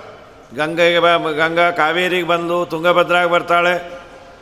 ಕೃಷ್ಣಗೆ ಬಂದು, ಗೋದಾವರಿಗೆ ಬಂದು ಅಮ್ಮ ಒಮ್ಮೆ ತಮ್ಮಡಿಯ ಕಂಡ ಪಾ ಕಂಡಿ ಪಾಪಿ ಬಡವ, ದುರಿತ ಕಳೆದು ದಾರಿದ್ರ್ಯ ತೊಳೆದು ದುರದೃಷ್ಟ ಒಳಿದು ಬಿಡುವ, ಒಡನೆ ಬಿಡದೆ ಅಜ್ಞಾನ ಗಿಡವ ಕಡಿದೊಗೆದು ತಿಳಿವು ಕೊಡುವ ಹರಿವ ನಿಮ್ಮ ಸಲಿಲ ಪ್ರವಾಹ, ಕರುಣಿಸಲಿ ಯಮಗೆ ಶುಭವ. ಇದು ಗಂಗೆಯ ಬಗ್ಗೆ ಈ ಮಾತುಗಳೇ, ಗಂಗಾ ಗಂಗೇತಿ ಒಬ್ರು ಯಾತ್ ಗಂಗಾ ಅಂತ ಸ್ಮರಣೆ ಮಾಡು, ನಿನ್ನ ಪಾಪ ಎಲ್ಲ ಹೋಗಿಬಿಡತ್ತೆ. ಅದಕ್ಕೆ ಸಾಮಾನ್ಯ ಜಲಕ್ಕೂ ಗಂಗೆ ಜಲರೂಪದಲ್ಲಿದ್ದಾಳೆ. ಹಿಂದೆಲ್ಲ ಆ ತರಹದ ಪಾತ್ರೆಗಳೇ ಇತ್ತು. ಈಗ ಅದೆಲ್ಲ ಹೋಗಿಬಿಡ್ತು. ಗಂಗಾಳ ಅಂತಾನೆ ಬಚ್ಚಲಲ್ಲಿ ಗಂಗಾಳ ಅಂತಾನೆ ಇರೋದು. ಈಗೆಲ್ಲ ಬಕೆಟ್ ಅಂತ ಬಂತು, ಈಗ ಏನೇನೇನೂ ಇರೋದೇ ಇಲ್ಲ. ಆ ನೆಲ್ಲಿಲೇ ಮಿಕ್ಸರ್ ಇರುತ್ತೆ, ಅದೇ ತಲೆ ಮೇಲೆ ಬಿದ್ದೋಗತ್ತದು ಏನು ಬೇಕೋ ಅದು. ಆ ಕೆಲವು ದಿನ ಒಂದು ಸೋಪ್ ಬಂದಿತ್ತು, ಗಂಗಾ ಅಂತ. ಅದು ಆಮೇಲೆ ಬ ಬರಲಿಲ್ಲ. ಪುಣ್ಯ ಬರಬಾರ್ದು ಅಂತ ದೇವರ ಸಂಕಲ್ಪವೇನೋ ಅದು ಹೊಟ್ಟೋಯ್ತು ಗಂಗಾ ಸೋಪ್. ಹೀಗಾಗಿ ಗಂಗಾ ಅಂತ ನೀನು ಸ್ಮರಣೆಯನ್ನು ಮಾಡಿದರೆ ತುಂಬ ಪುಣ್ಯ ಬರುತ್ತೆ. ಗಂಗಾ ಜಲವನ್ನು ಅವನ ಬಾಯಲ್ಲಿ ಹಾಕೋದು, ಹಾಕಿಕೊಳ್ಳೋದು ನಂತರದಲ್ಲಿ ಒಂದೇ ಒಂದು ಭಾಗವತ ಶ್ಲೋಕವನ್ನು ತಥೋ ಭಾಗವತಂ ಕಿಂಚಿತ್, ಇದು ಗಂಗೆಯನ್ನು ಮೀರಿದ್ದು ಅಂತಾರೆ. ಸ್ವಯಂ ರುದ್ರಗೀತೆ ಅಂತ ಇದೆ. ರುದ್ರದೇವರಾಡುವ ಮಾತು. ರುದ್ರದೇವರು ಪ್ರಾಚೀನ ಬರಿಹಿ ಎನ್ನುವ ಋಷಿಯ ಮಕ್ಕಳು, ಪ್ರಚೇತಸರು ಅಂತ, ಅವರು ಹತ್ತು ಜನ ಅವರನ್ನು ನೋಡಿ ಅಂತಾರೆ, ನೀವು ಎರಡು ಸ್ನಾನ ಮಾಡಿದವರು ನೀವು. ಅದ್ಯಾವುದು ಎರಡು ಸ್ನಾನ? ಒಂದು ಪಾದದಿಂದ ಬಂದ ಗಂಗೆ, ಇನ್ನೊಂದು ಬಾಯಿಂದ ಬಂದ ಗಂಗೆ ಅಂದರು. ಅದ್ಯಾವುದು ದೇವರ ಬಾಯಿಂದ ಬಂದ ಗಂಗೆ ಅಂತಂದರೆ ಭಾಗವತ ಅನ್ನುವ ಗಂಗೆಯಲ್ಲಿ ನೀವು ಮುಳುಗಿದವರು, ಈ ಗಂಗೆಯನ್ನು ಮೀರಿದ್ದು ಅದು ಭಾಗವತ ಗಂಗೆ, ಅದಕ್ಕೆ ನಿಮ್ಮನ್ನು ನೋಡ್ಲಿಕ್ಕೆ ನಾ ಬಂದೆ ಅಂತ ರುದ್ರದೇವರಂತಾರೆ. ಹಾಗಾಗಿ ಭಾಗವತ ಗಂಗೆ ಇದನ್ನೂ ಮೀರಿದ್ದು, ಬಾಯಿಂದ ಬಂದ ಗಂಗೆ ಅದು. ಅದರಲ್ಲಿ ಮುಳುಗರೆ ಅಂತಾರೆ. ತಥೋ ಭಾಗವತಂ ಕಿಂಚಿತ್ ಶೃಣಯಾನ್ ಮೋಕ್ಷದಾಯಕಂ. ಕೆಲವು ಭಾಗವತ ಶ್ಲೋಕವನ್ನು ಕೇಳೋದು, ಅದನ್ನು ಪಾರಾಯಣವನ್ನು ಮಾಡೋದು, ಶ್ಲೋಕಂ ಶ್ಲೋಕಾರ್ಧ ಪಾದಂಬ ಯೋಂತೆ ಭಾಗವತಂ ಪಠೇತೆ ನತಸ್ಯ ಪುನರಾವೃತ್ತಿ, ಮತ್ತೆ ಬರೋದೇ ಇಲ್ಲಂತವನು. ಬ್ರಹ್ಮಲೋಕಕ್ಕೆ ಹೋಗ್ತಾನೆ ಅಂತ. ಇಷ್ಟೆಲ್ಲ ಹೇಳಿ ಈ ರೀತಿ ಪ್ರಾಣವನ್ನು ಅವನು ಬಿಡಬೇಕು. ಯಾರು ಈ ರೀತಿಯಾಗಿ ಪ್ರಾಣ ಬಿಟ್ಟ್ಯಾನೆ? ತುಳಸಿ ಗಿಡದ ಕೆಳಗೆ ಕೂತು ಹರಿನಾಮ ಸ್ಮರಣೆಯನ್ನು ಮಾಡ್ತಾ ಇದು ಇವತ್ತೆಲ್ಲ ಸಾಧ್ಯ ಇಲ್ಲ. ಹಳೇ ಜನ ಹೀಗೆ ಪ್ರಾಣ ಬಿಟ್ಟವರು ಅನೇಕ ದೃಷ್ಟಾಂತಗಳಿದೆ. ಹೋಗೋದವ್ರಿಗೆ ಗೊತ್ತಾಗಿ ತುಳಸಿ ಗಿಡದ ಕೆಳಗೆ ಕೂತು ಮನೆಯಲ್ಲೇ ಕಟ್ಟೆ ಮನೆ ಅಂಥೇಳಿ ಮಧ್ಯದಲ್ಲಿ ತುಳಸಿ ಗಿಡ ಇರೋದು, ಅವ್ರಿಗೆ ಹೋಗೋ ಸಮಯ ಹತ್ತಿರ ಬಂದಿದೆ ಅಂದರೆ ವಯಸ್ಸಾದ ಮೇಲೆ ಆದಷ್ಟು ಅಲ್ಲೇ ಕೂತ್ಕೊಂಡೇ ಪಾರಾಯಣ ಗಿರಾಯಣ ಮಾಡೋರು. ಹೋದು ತುಳಸಿ ಕೆಳ, ಕೆಳಗೆ ಹೋಗೋಣ ಅಂತ. ಹೀಗಾಗಿ ಕೆಲವರೆಲ್ಲ ಹೇಳೇ ಹೋಗಿದ್ದಾರೆ, ನಾನು ಹೋಗ್ತಾ ಇದ್ದೀನಿ, ಇಂಥ ದಿವಸ ಹೋಗಿ ಬರ್ತೇನೆ ಅಂತ. ಈಗ ಹೋದವ್ರು ಬರದೇ ಇದ್ದರೆ ಹೋದರು ಅನ್ಕೋಬೇಕಷ್ಟೆ. ಈ ಈ ಟ್ರಾಫಿಕ್ಕು, ಆಕ್ಸಿಡೆಂಟು, ಈ ಥರ ವಿನಃ ತುಂಬ ಪುಣ್ಯ ಇದ್ದರೆ ಹೀಗೆ ದೇವರು ಮಾಡಿಸ್ತಾನೆ. ತದಾ ವಿಮಾನ ಮಾದಾಯ ಹೀಗೆ ಪ್ರಾಣತ್ಯಾಗ ಮಾಡಿದರೆ ಯಮದೂತರ ಡಿಪಾರ್ಟ್ಮೆಂಟ್ ಅಲ್ಲಿ ಬರೋದೇ ಇಲ್ಲ. ದೇವತೆಗಳು ವಿಮಾನವನ್ನು ತೆಗೆದುಕೊಂಡು ಬಂದು ಈಗ ನಡೆಸಿಕೊಂಡು ಹೊಡೆದು, ಬಡದು, ಕೆಟ್ಟ ರಸ್ತೆ, ಕಾಲು ಸುಡೋದು, ಕಾಲು ಚುಚ್ಚೋದು, ಇದು ಯಾವುದ್ಯಾವುದ್ಯಾವುದ್ಯಾವುದೇ ಇಲ್ಲ ಒಳ್ಳೆ ವಿಮಾನವನ್ನು ತೆಗೆದುಕೊಂಡು ಬಂದು ಅದರಲ್ಲಿ ಹತ್ತು ಅಂತಾರೆ ಯಾಕೆ ನೀ ಪುಣ್ಯ ಮಾಡಿದ್ದೆ ಪುಣ್ಯವಂತರಾದವರಿಗೆ ಇದನ್ನು ನಾವು ತಂದೆಯವಪ್ಪ ತದಾ ವಿಮಾನಮಾದಾಯ ಕಿಂಕಿಣಿ ಜಾಲಮಾಲೀಯತೆ ಆಯಾಂತಿ ದೇವದೂತಾಚ್ಚಾಲ ಸಚ್ಚಾಮರ ಶೋಭಿತಾ. ಚಾಮರವನ್ನು ಹಾಕ್ತಾ ಅವನನ್ನು ಕರೆದುಕೊಂಡು ಸೀದಾ ಸ್ವರ್ಗಕ್ಕೆ ಕರ್ಕೊಂಡು ಹೋಗ್ತಾರೆ. ಇಂದ್ರನ ಮನೆಗೆ ನೀವು ಬಂದದ್ದು ಬಹಳ ಸಂತೋಷ ಅಂಥೇಳಿ. ಸುದಿವ್ಯ ದೇಹೋ ವಿರಜಾಂಬರಸ್ರಕ್ ಒಳ್ಳೆ ದೇಹ ಅವನಿಗೆ. ಹೋದವನ ಹೆಸರಲ್ಲಿ ಮಗನಾದವನು ಪಿಂಡ ಪ್ರದಾನ ಮಾಡ್ತಾನೋ ಬಿಡ್ತಾನೋ. ಪುಣ್ಯವಂತನಾಗಿದ್ದು ಇವನೇನಾದರೂ ಪ್ರಾಣ ಬಿಟ್ಟಿದ್ದ ಅಂದರೆ ಅವರಂತೂ ದೇಹ ಕೊಟ್ಟಿರ್ತಾರೆ. ಅಂಥೇಳಿ ಇಲ್ಲಿ ನಮ್ಮ ತಂದೆ ತುಂಬ ಪುಣ್ಯವಂತರು, ನಾ ಮಾಡೋದು ಬಿಡಬೇಕು ಅಂತಲ್ಲ ತಾತ್ಪರ್ಯ. ಇವನು ಸಾಧನೆಯನ್ನು ಮಾಡಿಕೊಂಡು ಹೀಗೆ ಪ್ರಾಣ ಬಿಟ್ಟಿದ್ರೆ ಅವನಿಗೆ ಬರುತ್ತೆ. ಇವನು ಲಿಯಬಿಲಿಟಿ ಮಗನಾದ ಒಂದು. ಮಾಡಲೇಬೇಕು. ಹೋದವನಿಗೆ ಪುಣ್ಯವಂತನಾಗಿ ಒಳ್ಳೆ ನಾವು ಇದೊಂದು ಕಥೆಯನ್ನು ಕೇಳ್ತೀವಲ್ಲ ಒಂದು. ಯಾವುದದು ನಮ್ಮ ಕೃಷ್ಣದ್ವೈಪಾಯನರು. ಕೃಷ್ಣದ್ವೈಪಾಯನರು ಹೋಗಬೇಕು ಜಗನ್ನಾಥದಾಸನ ಒಂದು ಕೃತಿಯಲ್ಲೇ ಹೇಳ್ತಾರೆ. ಕೃಷ್ಣದ್ವೈಪಾಯನರು ಅಂತ ಕುಸುಮೂರ್ತಿ ಅಂತಲ್ಲಿ. ರಾಯಚೂರಿನ ಹತ್ತಿರ ಇದೆ ಅದು. ಮೊನ್ನೆ ಹೋದಾಗ ಹೋಗಿ ಬಂದ್ವಿ. ಎಲ್ಲೋ ಭೀಮಾ ನದಿ ಅಂತೇಳಿ ಎಲ್ಲೋ ಒಳಕೂತಿಯಾರು ಪುಣ್ಯಾತ್ಮರು. ಇವತ್ತಿಗೂ ಅರಣ್ಯ ಅದು. ಕೃಷ್ಣದ್ವೈಪಾಯನರ ವೃಂದಾವನ. ರಾಘವೇಂದ್ರ ಸ್ವಾಮಿಗಳು ಪಾಠವನ್ನು ಹೇಳಬೇಕಾದ್ರೆ ಆಗಸದಲ್ಲಿ ನೋಡಿ ಏನೋ ಹೀಗಂದರು. ಸ್ವಾಮಿ, ಏನು ನೀವು ನೋಡಿ ಅದನ್ನು ಹೀಗಂದ್ರಿ? ಇಲ್ಲ ಅಲ್ಲಿ ಮಹಾನುಭಾವರು ಕೃಷ್ಣದ್ವೈಪಾಯನರು ಹೋಗ್ತಾ ಇದ್ದರು ಅವರ ವಿಮಾನವನ್ನು ನಾನು ದರ್ಶನ ಮಾಡಿದೆ. ಏನಾದರೂ ಕೇಳಿದ್ರ? ನೀವೀಗ ಪ್ರಯಾಣ ಮಾಡ್ತಾ ಇರಿ, ನಾವು ಯಾವಾಗ ಪ್ರಯಾಣ ಮಾಡ್ತೀವಿ ಅಂತ ಕೇಳಿದಾಗ ಅವರು, ಎರಡು ಎರಡು ಎರಡು ಅಂತ ತೋರಿಸು. ಸ್ವಾಮಿ, ಅದರ ಅರ್ಥ ಏನು ಅಂದರೆ, ಎರಡು ವರ್ಷ, ಎರಡು ತಿಂಗಳು, ಎರಡನೇ ದಿವಸ ಅಂತ ಹೇಳಿದ್ರಂತೆ. ಅವರು ಜ್ಯೇಷ್ಠದಲ್ಲಿ ಪ್ರಯಾಣ ಮಾಡಿದ್ದು. ಎರಡು ವರ್ಷ, ಅವರಾದ ಮೇಲೆ ಎರಡು ವರ್ಷ. ಎರಡು ತಿಂಗಳು, ಜ್ಯೇಷ್ಠ ಆದಮೇಲೆ ಆಷಾಢ, ಶ್ರಾವಣ. ಎರಡನೇ ದಿವಸ ಅಂದರೆ ಶ್ರಾವಣ, ಬಹುಳ, ದ್ವಿತೀಯ. ಅದನ್ನು ಕೃಷ್ಣದ್ವೈಪಾಯನರು ಹೇಳಿದ್ರು ಅಂತ ಜಗನ್ನಾಥದಾಸರು ತಮ್ಮ ಕೃತಿಯಲ್ಲಿ ಉಲ್ಲೇಖವನ್ನು ಮಾಡ್ತಾರೆ. ಹೀಗಾಗಿ, ಅಂದರೆ ಒಳ್ಳೆ ವಿಮಾನ ಬಂದು ಕರೆದುಕೊಂಡು ಹೋಗತ್ತೆ ಅನ್ನೋದನ್ನು ನೋಡಿ ದಾಖಲು ಮಾಡಿದ್ದಾರೆ ಅಲ್ಲಿ. ತಾತ್ಪರ್ಯ ಏನು ಅಂತಂದರೆ, ಏನೋ ಇದು ಬಂಡಲ್ಲು ಹೇಳ್ತಾರ, ವಿಮಾನ ನೋಡಿದವ್ರು ಯಾರು, ಮಾಡಿದವ್ರು ಯಾರು? ಸುಮ್ಮನೆ ನೀವೇನೋ ಅದನ್ನು ಹೆಚ್ಚುಗಾರಿಕೆ ಅಂತ ಹೇಳ್ಕೊಂಡೆ. ನೋಡುವ ಯೋಗ್ಯತೆ ನಮಗಿಲ್ಲ. ನೋಡಿದ ಮಹಾನುಭಾವರು ಅದನ್ನು ದಾಖಲು ಮಾಡ್ಯಾರೆ. ರಾಘವೇಂದ್ರ ಸ್ವಾಮಿಗಳು ಕೃಷ್ಣದ್ವೈಪಾಯನರು ವಿಮಾನದಲ್ಲಿ ಹೋದರು ಅಂತ ಹೇಳೋದ್ರಿಂದ ರಾಯರಿಗೇನು ಮಹಾ ಮಾರ್ಕೆಟಿಂಗ್ ಏನು ಬರೋದಿಲ್ಲ. ಅವರು ಮಹಾನುಭಾವರೇ ಅವರು. ಅಥವಾ ಕೃಷ್ಣದ್ವೈಪಾಯನರಿಗೆ ನಾವೇನು ಮಾರ್ಕೆಟಿಂಗ್ ಕೊಡೋದು ಬೇಕಾಗಿಲ್ಲ. ದರ್ಶನ ಮಾಡಿದ್ದನ್ನು ಪ್ರಾಮಾಣಿಕವಾಗಿ ಜಗನ್ನಾಥದಾಸರು ಉಲ್ಲೇಖವನ್ನು ಮಾಡ್ಯಾರ. ಸುದೀವ್ಯ ದೇಹೋ ಭರಣೈರುಪೇತ ದಾನಪ್ರಭಾವತ್ ಸಮಹಾನುಭಾವ ಪ್ರಾಪ್ನೋತಿ ನಾಕಂ ಸುರಪೂಜ್ಯಮಾನ ದೇವತೆಗಳಿಂದಲೂ ವಂದ್ಯನಾಗಿ ಸುಖವಾಗಿ ಇರ್ತಾನೆ. ಇಷ್ಟು ಹೇಳಿ ಆದಮೇಲೆ ಸ್ವಾಮಿ, ಆ ದೇಹದ ದಹನಾದಿಗಳನ್ನು ಯಾವ ರೀತಿ ಮಾಡಬೇಕು? ಅದನ್ನು ಹೇಳಿ. ಅಂದಾಗ, ನೋಡು, ಇದನ್ನು ಮಾಡುವುದರಿಂದ ಪಿತೃಋಣದಿಂದ ಮಗನಾದವನು ಮೋಚಿತನಾಗ್ತಾನೆ ಕಳೆದುಕೊಳ್ತಾನೆ ಪಿತೃಋಣವನ್ನು. ಅವನು ಎಷ್ಟೇ ದಾನ, ಧರ್ಮ ಬೇಕಾದ್ದು ಮಾಡಲಿ, ತಂದೆ ತಾಯಿಗಳ ಅಂತ್ಯೇಷ್ಟಿಯನ್ನು ಮಾಡಿದ್ದಕ್ಕೆ ಸಮ ಇದ್ಯಾವುದೂ ಅಲ್ಲಂತ, ಬೇಕಾದ ಮಾಡಿರಲಿ. ಏನು ಪುಣ್ಯ ಅಂತಂದರೆ ಅಗ್ನಿಷ್ಠೋಮ ಅಂತ, ಅದನ್ನು ಮಾಡಿದ್ರೆ ಸ್ವರ್ಗಕಾಮ ಸ್ವರ್ಗಕಾಮೋ ಅಗ್ನಿಷ್ಠೋಮೇನ ಯಜೇತ ಅಂತ. ಅಗ್ನಿಷ್ಠೋಮವನ್ನು ಮಾಡಿದರೆ ಸ್ವರ್ಗ ಗ್ಯಾರಂಟಿ, ಅಷ್ಟು ಪುಣ್ಯ ಇವನಿಗೆ ಬರುತ್ತೆ. ಅನಿವಾರ್ಯ ತಂದೆಯೋ ತಾಯಿಯೋ ತೀರಿ ಹೋದಾಗ ನೋವಾಗತ್ತೆ. ಅದರಲ್ಲೂ ಪಾಪ ಸಣ್ಣ ವಯಸ್ಸಲ್ಲಿ ಹೋದಾಗ ಇನ್ನು ಗತಿ ಏನು? ನಮ್ಮನ್ನು ರಕ್ಷಣೆ ಮಾಡೋರು ಯಾರು ಅನ್ನುವ ಭಯವೂ ಇರುತ್ತೆ. ಸುಲಭ ಅಲ್ಲ, ಹೇಳಿದಷ್ಟು ಸುಲಭ ಅಲ್ಲ. ಆದರೆ ಅನಿವಾರ್ಯ ಅಕ್ಸೆಪ್ಟ್ ಮಾಡಲೇಬೇಕು. ತದಾಶೋಕಂ ಪರಿತ್ಯಜ್ಯ ಕಾರ ಏನು ಮುಂಡನಂ ಸುತಃ. ಅಳೋದನ್ನು ಬಿಟ್ಟು ಅವನು ತಂದೆ ತಾಯಿಯ ಅಂತ್ಯೇಷ್ಟಿಯ ಯಜ್ಞಕ್ಕೆ ತಯಾರಾಗಿ ಅದಕ್ಕೆ ಯೂನಿಫಾರ್ಮ್ ಧಾರಣೆ ಮಾಡಬೇಕು ಅಂದ್ರೆ ಅದೇನು? ಮೊದಲು ಅವನು ತಲೆಯನ್ನು ಬೋಳಿಸ್ಬೇಕು ಅಂತಾರೆ. ಅದನ್ನು ಮ್ಯಾಂಡೇಟರಿ ಮಾಡ್ಯಾರ ನೋಡ್ರಿ. ಇದೇನು ದೊಡ್ಡದು ಅಂದ್ರೆ, ಅಲ್ಲ, ನಿನ್ನ ಕೇಶದಲ್ಲಿ ಪಾಪ ಇರತ್ತಪ್ಪ, ತಂದೆ ತಾಯಿ ಸಲುವಾಗಿ ಆ ಮುಂಡನವನ್ನು ಒಂದ್ಸಲಿ ಕೊಡು. ತಲೆಯ ಕೂದಲನ್ನು ಕೊಡು. ತಲೆ ಕೊಡಬೇಕು ಅಂದರೆ ಕಷ್ಟ. ಕೂದಲು ಕೊಡಬೇಕು ಅಂದರೆ ಏನು ಕಷ್ಟ ರೀ? ಕೆಲವು, ಅಲ್ಲ, ಯಾಕೆ ಒತ್ತು ಕೊಡ್ತಾ ಅಂದರೆ ಕೆಲವರು ಮಾಡಿಸಿಕೊಳ್ಳೋದಿಲ್ಲ. ಅಯ್ಯೋ, ನಮಗೆ ಸಿಕ್ಕಾಪಟ್ಟೆ ಹೈ ಡೆಲಿಗೇಟ್ಸನ್ನು ನೋಡ್ಬೇಕು. ಏನಂತೆ? ಏನೋ ನಿನ್ನ ತಲೆ ಎತ್ತಿಟ್ಬಿಟ್ಟು ಹೋದರೆ ಅವ್ರು ಯಾರು ಗೊತ್ತು, ಗುರ್ತು ಹಿಡಿಯೋದಲ್ಲಪ್ಪ. ತಲೆ ಬೋಳಿಸ್ಕೊಂಡಾಗ ಹೋಗಿದ್ದಾರೆ, ನಾ ಬೋಳಿಸ್ಕೊಂಡೇನೆ ಅಂದರೆ ಆಯಿತು ಗೊತ್ತಾಗ ಕಂಡು ಹಿಡ್ದೇ ಹಿಡಿತಾರೆ. ಹಾಗಾಗಿ ಕಾರಯೇನ್ ಮುಂಡನಂ ಸುತಃ. ಒಂದು ವೇಳೆ ತಂದೆ ತಾಯಿ ಸತ್ತಾಗೂ ಅವನು ತಲೆಯನ್ನು ಬೋಳಿಸಿಕೊಳ್ಳಲಿಲ್ಲ ಅಂದರೆ ಅವನನ್ನು ಮಗ ಅಂತ ಕರೆಯೋದು ಅಂತಾರೆ ವೇದವ್ಯಾಸದೇವ್ ತಲೆ ಕೊಟ್ಟೋದುಗಳು ತಲೆಯನ್ನು ಕೊಡಲಿಕ್ಕೆ ತಯಾರಿದ್ದ ಮಕ್ಕಳಿದ್ದಾರೆ. ಹರಿಶ್ಚಂದ್ರನ ಮಗ ತಾನೇ ಸಾಯ್ತೇನೆ ಅಂತ ಬಂದಿದ್ದ. ಯಯಾತಿಗೆ ಪುರು ತನ್ನ ತಾರುಣ್ಯವನ್ನು ಕೊಟ್ಟು ಸಾವಿರ ವರ್ಷ ವೃದ್ಧಾಪ್ಯವನ್ನು ಅನುಭವಿಸಿದ. ಶ್ರವಣಕುಮಾರ ತಂದೆ ತಾಯಿಗಳನ್ನು ಹೊತ್ತಿಕೊಂಡು ತೀರ್ಥಯಾತ್ರೆಯನ್ನು ಮಾಡಿಸ್ದ. ಬೇಕಾದಷ್ಟೆಲ್ಲ ಇತಿಹಾಸಗಳಿದೆ.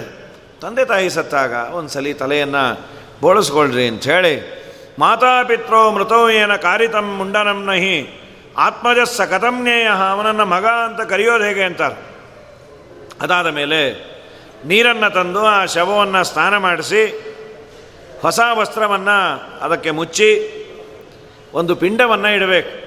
ಸತ್ತ ಸ್ಥಳದಲ್ಲಿ ಮನೆಯಲ್ಲಿ ಅಂತ. ಈಗ ಸತ್ತ ಸ್ಥಳ ಅಂದರೆ ನರ್ಸಿಂಗ್ ಹೋಮಲ್ಲಿ ಸತ್ಯಾರ ಅಂದರೆ ಅಲ್ಲಿ ಹೋಗಿ ಇಡೋದು ಅಂತಲ್ಲ. ಅವನು ದೇ ಎಲ್ಲಿ ಮಲಗಿದ್ದ, ಎಲ್ಲಿ ಮನೆಯಲ್ಲಿ ಒಂದು. ಯಾಕೆ? ಏನದರ ಹಿನ್ನೆಲೆ ಏನು ಆ ಪಿಂಡವನ್ನು ಇಡೋದು? ಆಗೆಲ್ಲ ಇಡೋ ಪಿಂಡ ಅಂದರೆ ಅನ್ನ ಮಾಡಿ ಇಡೋದು ಅಂತಲ್ಲ. ಹಸಿ ಅಕ್ಕಿ ಕಾಳನ್ನು ನೆನೆಸಿ ಅಲ್ಲಿ ಒಂದು ಪಿಂಡವನ್ನು ಇಡೋದು. ಏನಿದರಿಂದ ಅಂದರು? ಇಷ್ಟು ದಿವಸ ಭೂದೇವಿ ನಮ್ಮನ್ನು ಹೊತ್ತಿದ್ಲಲ್ಲ ಅದರ ಋಣ ಪರಿಹಾರಕ್ಕಾಗಿ ನನ್ನ ನಮ್ಮಿಂದ ಎಕ್ಸ್ಪೆಕ್ಟ್ ಮಾಡೋದು ಒಂದಿಷ್ಟು ಅನ್ನ, ಒಂದು ಸಣ್ಣ ಪಿಂಡವನ್ನಂತ. ದೇವತೆಗಳು ತುಂಬ ಉದಾರಿಗಳು. ನಾವು ಕೊಡೋದು ತುಂಬ ಕಮ್ಮಿ, ಪಡೆಯೋದು ತುಂಬ ಜಾಸ್ತಿ. ಇಡೀ ತೊಂಬತ್ತು ನೂರು ವರ್ಷ ಅವನು ಭೂಮಿಯನ್ನು ಬಳಸಿಕೊಂಡು ಭೂಮಿ ಮೇಲೆ ಆನಂದದಿಂದ ಇದ್ದದ್ದಕ್ಕೆ ಅವಳು ಎಕ್ಸ್ಪೆಕ್ಟ್ ಮಾಡೋದೇನೆಂದರೆ, ಹೋದಾಗ ಅವನ ಹೆಸರಿನಲ್ಲಿ ಒಂದು ಪಿಂಡ ಪ್ರದಾನ ಆದರೆ ಭೂಮಿಯ ಋಣವನ್ನು ತೀರಿಸಿದಂತೆ ಅಂತ. ಅದಕ್ಕಾಗಿ ಅಲ್ಲಿ ಒಂದು ಪಿಂಡವನ್ನು ಇಡಬೇಕು. ತೇನ ಭೂಮಿರ್ಭವೇತ್ ತುಷ್ಟ ತದಧಿಷ್ಠಾತ್ರ ದೇವತಾ, ಭೂಮಿಯಲ್ಲಿ ಇರುವ ದೇವತೆಗಳು ಪ್ರೀತರಾಗ್ತಾರೆ. ಆಮೇಲೆ ಮನೆಯಿಂದ ಹೊರಗೆ ಬರಬೇಕಾದ್ರೆ, ಶವವನ್ನು ತರಬೇಕಾದ್ರೆ, ಅವನನ್ನು ಪಾಂಥ ಅಂತ, ಪಾಂಥ ಅಂದರೆ ಪ್ರಯಾಣಿಕ, ಪರಲೋಕದ ಯಾತ್ರೆಯನ್ನು ಮಾಡ್ತಾನೆ ಅಂತ. ಅದಾದ ನಂತರದಲ್ಲಿ ಹೊರಗೆ ಶವವನ್ನು ಇಟ್ಟು ಪ್ರದಕ್ಷಿಣೆಯನ್ನು ಬಂದು ಅಕ್ಕಿ ಕಾಳನ್ನು ಹಾಕುವ ಸಂಪ್ರದಾಯ ಅನ್ನ ಕಡೆ ಋಣ ಇದು ಅಂತ. ದು ಧೃತ್ವಾ ಸ್ಕಂದೆ ಸ್ಮಶಾನಾಯ ಗಚ್ಚತಿ. ಮಗನಾದವನು ತಂದೆಯ ಶವವನ್ನು ಹೊತ್ತಿ ಸ್ಮಶಾನಕ್ಕೆ ಯಾರು ಹೋಗ್ತಾನೆ? ಅವನಿಗೆ ಹೆಜ್ಜೆ ಹೆಜ್ಜೆಗೆ ಅಶ್ವಮೇಧಯಾಗ ಮಾಡಿದ ಪುಣ್ಯ ಇದೆಯಂತೆ. ಸೊ ಅಶ್ವಮೇಧ ಪರಂ ಪುತ್ರೋ ಲಭತೇಜ ಪದೇ ಪದೇ. ನೀತ್ವಾ ಸ್ಕಂದೆ ಇಲ್ಲ ರೀ ನಮಗೆ ಪುಣ್ಯ ಬೇಡ ಅಂತೇನಾದರೂ ಅನ್ನೋದಾದ್ರೆ. ಪುಣ್ಯ ಬೇಡ. ನಾವು ಹೊರೋದಿಲ್ಲ. ಅನ್ನಬೇಡ ಅಂದರು. ಪುಣ್ಯ ಅಲ್ಲ, ಪುಣ್ಯ ಬರುತ್ತೆ ಅದೊಂದಾಯಿತು. ಮಾಡಲೇಬೇಕಾದ ಒಂದು ಡ್ಯೂಟಿ ಅಂದರು. ಯಾಕೆ? ನೀನು ಮಗು ಇದ್ದಾಗ ನಿಮ್ಮಪ್ಪ ನಿನ್ನನ್ನು ತಲೆ ಮೇಲೆ ಕೂಡಿಸ್ಕೊಂಡ, ಬೆನ್ ಮೇಲೆ ಕೂಡಿಸ್ಕೊಂಡ, ಅವನ ಎದೆ ಮೇಲೆ, ಹೊಟ್ಟೆ ಮೇಲೆ ನೀನು ಕಾಲನ್ನು ಇಟ್ಟೆಲ್ಲ ನಿನಗೂ ತಿಳುವಳಿಕೆ ಇಲ್ಲ, ಅವನಿಗೂ ಇಲ್ಲ. ಅಪ್ಪ ನನ್ನ ಒದ್ದ ಪಾಪ ಅಕ್ಯುಮುಲೇಟ್ ಆಗಿದೆ ಮಗನೇ ಅಂದರು. ಆ ಪಾಪ ಆ ಋಣದ ಪರಿಹಾರಕ್ಕಾಗಿ ನೀನು ಮಾಡಲೇಬೇಕು ಏನು ಅಂದರೆ ಶವವನ್ನು ಹೊತ್ತಿಕೊಂಡು ಹೋಗಬೇಕು. ಮತ್ತೆ ದೇಶಕಾಲ ನೋಡಿ ಅದನ್ನು ಇದು ಮಾಡೋದು. ಶಕಟೆ ಗಾಡಿಯಲ್ಲೂ ತೆಗೆದುಕೊಂಡು ಹೋಗೋದು. ನಾಲ್ಕು ಹೆಜ್ಜೆ ಮಾತ್ರ ಇವನು ಒಯ್ಲೇಬೇಕು. ತುಂಬ ದೂರ ಇದ್ದರೆ ಅವತ್ತಿನ ಕಾಲದಲ್ಲಿ ನದಿ ತೀರದಲ್ಲಿ ಮನೆಗಳಿರೋದು. ಸತ್ತ ಕೂಡಲೇ ಸ್ಮಶಾನ ಅಂದರೆ ಒಂದು ಎರಡು ಕಿಲೋಮೀಟ್ರು, ಒಂದೂವರೆ ಕಿಲೋಮೀಟ್ರು ಅಂತರದಲ್ಲಿರೋದು. ಇವತ್ತು ಎಲ್ಲೋ ಹತ್ತು ಕಿಲೋಮೀಟ್ರ್ ದೂರದಲ್ಲಿ ಮನೆ ಅಪ್ಪು, ಡೌನು ಹೀಗೆಲ್ಲ ಇದ್ದಾಗ ತರೋರು ಕೃಷ್ಣಾರ್ಪಣೆ ಆಗ್ಬಿಡ್ತಾರಲ್ಲ. ಏಕೆಂದರೆ ಕೆಲವೊಂದು ಅಂಶಗಳನ್ನು ಕ್ಲಾರಿಫೈಯೂ ಮಾಡಬೇಕಾಗತ್ತೆ. ನಾಲ್ಕು ಹೆಜ್ಜೆ ನೀನು ತಗೊಂಬಾ. ಆಮೇಲೆ ಗಾಡಿಯಲ್ಲಿ ತೆಗೆದುಕೊಂಡು ಬಂದು. ಹೊತ್ತರೆ ತುಂಬ ಪುಣ್ಯ ಇದೆ ಅನ್ನೋದರಲ್ಲಿ ತಾತ್ಪರ್ಯ ಅದು. ಪುಣ್ಯದ ಜೊತೆಯಲ್ಲಿ ಇವನ ಕರ್ತವ್ಯ ಕರ್ಮ ಅದು. ಯಾವುದು ಅಂದರೆ ತದೈವ ನೀತ್ವಾ ಸ್ಕಂದೆ ಸ್ವಪೃಷ್ಟೇಂಕೆ ಸದಾ ತಾತೇನ ಲಾಲಿತ. ತದೈವ ತದೃಣಾತ್ ಮುಚ್ಚೇತ್ ಮೃತಂ ಸ್ವಪಿತರಂಬಹೇತೆ ನೀನು ಅಪ್ಪನ ಮೇಲೆ ಕೂತ ಋಣ ಇದೆಯಲ್ಲ, ಆ ಋಣ ಪರಿಹಾರ ಆಗಬೇಕು ಅಂದರೆ ನೀನು ಅಪ್ಪನನ್ನು ಹೊರಬೇಕು ಸೊ, ತಂದೆ ತಾಯಿಗಳು ಹೋದಾಗ ಹತ್ತಿರದಲ್ಲಿರೋದರಿಂದ ಇವೆಲ್ಲ ಸಾಧ್ಯ ಇದೆ. ಅನ್ನೋದಕ್ಕೆ ಹತ್ತಿರ ಇದ್ದು ಆ ಕರ್ಮವನ್ನು ಮಾಡಲೇಬೇಕು. ಅದನ್ನು ಅಸಡ್ಡೆಯಿಂದ ನಾನು ಇನ್ಯಾರಿಗೂ ಜಿ ಪಿ ಎ ಕೊಟ್ಟೇನೆ, ಹಣ ಕೊಟ್ಟೇನೆ, ಮಾಡೋರು ಬೇಕಾದಷ್ಟು ಜನ ಇರ್ಬೋದು. ಯಾರಿಗೂ ಒಂದು ಇಪ್ಪತ್ತು ಸಾವಿರವನ್ನು ಕೊಟ್ಟರೆ ನಮ್ಮಪ್ಪನ ಹೆಸರಲ್ಲಿ ಮಾಡ್ತಾರೆ ಪುರೋಹಿತರು ಸರಿ. ಆ ಓದೋನು ಪುರೋಹಿತನಪ್ಪನೋ ನಿಮ್ಮಪ್ಪನೋ? ಅವನು ಪುಣ್ಯ ಬಂತು. ನಿನ್ನ ನಿಜವಾಗಲೂ ಕೈಲಾಗೋದಿಲ್ಲ, ನಿನಗೆ ಅನಾರೋಗ್ಯ ಇದೆ, ಏನೋ ದೇಹದಲ್ಲಿ ಪ್ಯಾರಾಲಿಸಿಸ್, ಇನ್ನೇನೋ ರೋಗ ರುಜಿನ ಇದೆ, ಅದೊಂದು ಬೇರೆ. ಎಲ್ಲ ಘಟಮುಟ್ಟಿಯಾಗಿದ್ದು ನಾನು ಒಂದು ದಿವಸ ರಜೆ ಹಾಕಿದ್ರೆ ನನಗೊಂದು ಎರಡು ಲಕ್ಷ ರೂಪಾಯಿ ಹೋಗುತ್ತೆ, ಹೋದ್ರೆ ಹೋಯಿತು. ನಿನ್ನ ಇಡೀ ಜೀವನದಲ್ಲಿ ಬರುವಂತಹ ಅಪರ್ಚುನಿಟಿ ಒಮ್ಮೆ ಇದು. ಯಾತಕ್ಕಾಗಿ ಏನ ಎರಡು ಲಕ್ಷವೋ, ಒಂದು ಲಕ್ಷವೋ ನೀನು ಸಂಪಾದನೆ ಮಾಡಿ ಮುಂದೇನು ಮಾಡ್ತಿ? ಆ ಒಂದು ಲಕ್ಷ ರೂಪಾಯಿ ನಾಳೆ ದಿವಸ ನಿನಗೆ ಇಲ್ಲ ಅಂದರೆ ಬೆಳಗ್ಗೆ ಪ್ರಾಣ ಹೋಗುತ್ತೆ ಅಂದರೆ ಮಾಡು. ಏನೇನೇನೇನೂ ಇಲ್ಲಲ್ಲ.